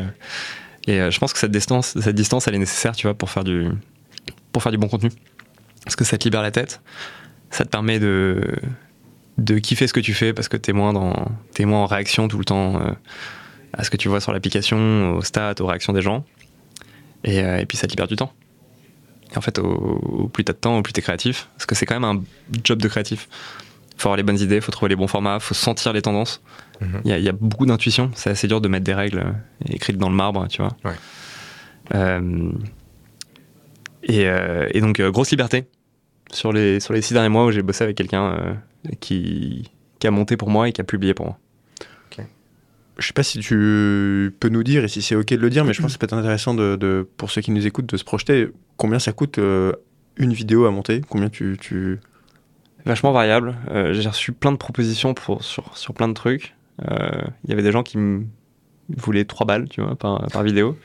Il y en a qui en demandaient 30. Mhm. Euh, moi, je bossais sur un package euh, freelance. euh, je, je le rémunérais euh, genre 500 balles, tu vois, par, euh, par, euh, par mois. Pour, euh, c'était variable, c'était entre 1 heure et 3 heures de boulot euh, euh, les jours de la semaine, tu vois. Mhm. Et, euh, et je pense que ça dépend de la complexité du montage. Euh, moi, c'est très simple à faire. Parce que, Mm. en fait, on avait un process qui était vachement, euh, vachement lean, où, euh, où mes vidéos étaient presque prémontées. Tu avais juste à les assembler, mettre une musique par-dessus. Moi, il n'y a, y a pas d'effet, il n'y a pas de visuel, il n'y a rien. C'est juste euh, ma tête et je présente euh, quelque chose, tu vois. Donc, ça simplifie vachement le, la façon de faire. Je pense que je pourrais pas vous partager les, les meilleures leçons, tu vois, en termes Mm. de, Mais Est-ce que tu l'as formé cette personne? Tu lui as dit on s'assoit, je monte Ouais. 5 vidéos avec toi C'est et. ça. Mais en une semaine, elle était OP. Ok. Ouais. OP à fond. Donc relativement assez simple à mettre en place et Super toi, ça t'a vraiment cha- Super simple. changé la vie. J'exagère peut-être. non, mais ça m'a vraiment changé la vie pour le coup. Euh, trop cool. Bah écoute, euh, je pense qu'on va pouvoir euh, euh, gentiment euh, glisser vers, vers la fin de l'épisode.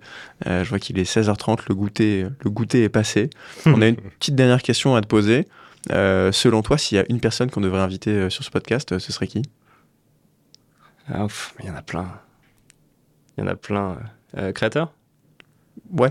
Qui pourrait euh, discuter créateur économie euh, avec nous comme tu le fais. Créateur, euh, pff, bah, je pense que Oussama Hamar en ce moment, c'est c'est un, un bon sujet. Parce que l'affaire est encore chaude. Et euh, il y a beaucoup de choses à apprendre euh, de ça, quoi. Donc, euh, donc gros sujet, mais il faut l'inviter vite. Ouais. Parce que dans, dans quelques semaines, l'affaire retombera un peu, donc euh, Mm. ce sera moins, moins intéressant. En tant que, que créateur pur et dur, en tant que créateur pur et dur, bah, Anton Raka qui fait des, des putains de vidéos, euh, scénarisées à fond, euh, gros montage, pas du tout la même façon de travailler que moi. Mhm. Parce que moi, du coup, je suis sur du format court, euh, éducatif. Lui, c'est vraiment du storytelling poussé à l'extrême. Ouais. Et il est, il est très fort là-dedans. Donc, je pense que ce sera vachement différent de ce qu'on s'est dit aujourd'hui. Euh, puis, il me semble que vous avez déjà eu des, des beaux noms aussi. Euh, ouais, on a eu des beaux noms et on en a quelques-uns de prévus encore. Mais Antoine, si tu nous écoutes, on te veut sur le podcast. Ouais, carrément, en vrai, on peut, on peut contacter, ça peut être une bonne idée. Ouais. Euh, je pense que l'aspect. euh, il a presque un regard euh, cinématographique en fait par Exactement. rapport à TikTok. Exactement. lui, je pense qu'il peut avoir des, des choses Exactement, il a-. Il a présenté le CCL de Cannes pour, Ouais. pour TikTok. Ouais, j'ai vu. Et donc, c'est un peu le, c'est un peu le visage cinématographique de, de TikTok, tu vois. Ouais, c'est, assez intéressant parce que c'est vachement différent de ce que je fais, quoi. Trop cool. Ben, en, en tout cas, ouais, un grand merci à toi, Dorian, pour, pour ton temps. Franchement, ça a été un plaisir de te rencontrer il y, a, quelques mois, un plaisir de t'avoir euh, sur ce podcast. Et c'était euh, un plaisir de discuter avec toi. Euh, merci aussi à ceux qui nous ont écoutés pendant, euh, euh, je crois, à peu près un peu plus d'une heure et demie. Euh, si on peut prendre euh, une ou deux minutes de votre temps euh, supplémentaire, ce serait d'aller euh, vous demander de mettre un avis sur euh, votre plateforme de podcast euh, préférée, euh, Spotify ou Apple Podcast ou autre. Ça nous ferait très plaisir et ça nous permettrait euh, d'émerger en tant que, que podcast sur euh, la créateur économie euh, que vous affectionnez autant si vous êtes encore là après une heure et demie. Euh, et voilà, merci à tous. Et Armand, un mot de la fin ou Dorian? Merci beaucoup, Dorian. Ravi de- d'avoir passé ce temps avec toi. Et puis, euh, à plus pour de nouvelles aventures. Et on va suivre de près ce que tu fais dans le Web3.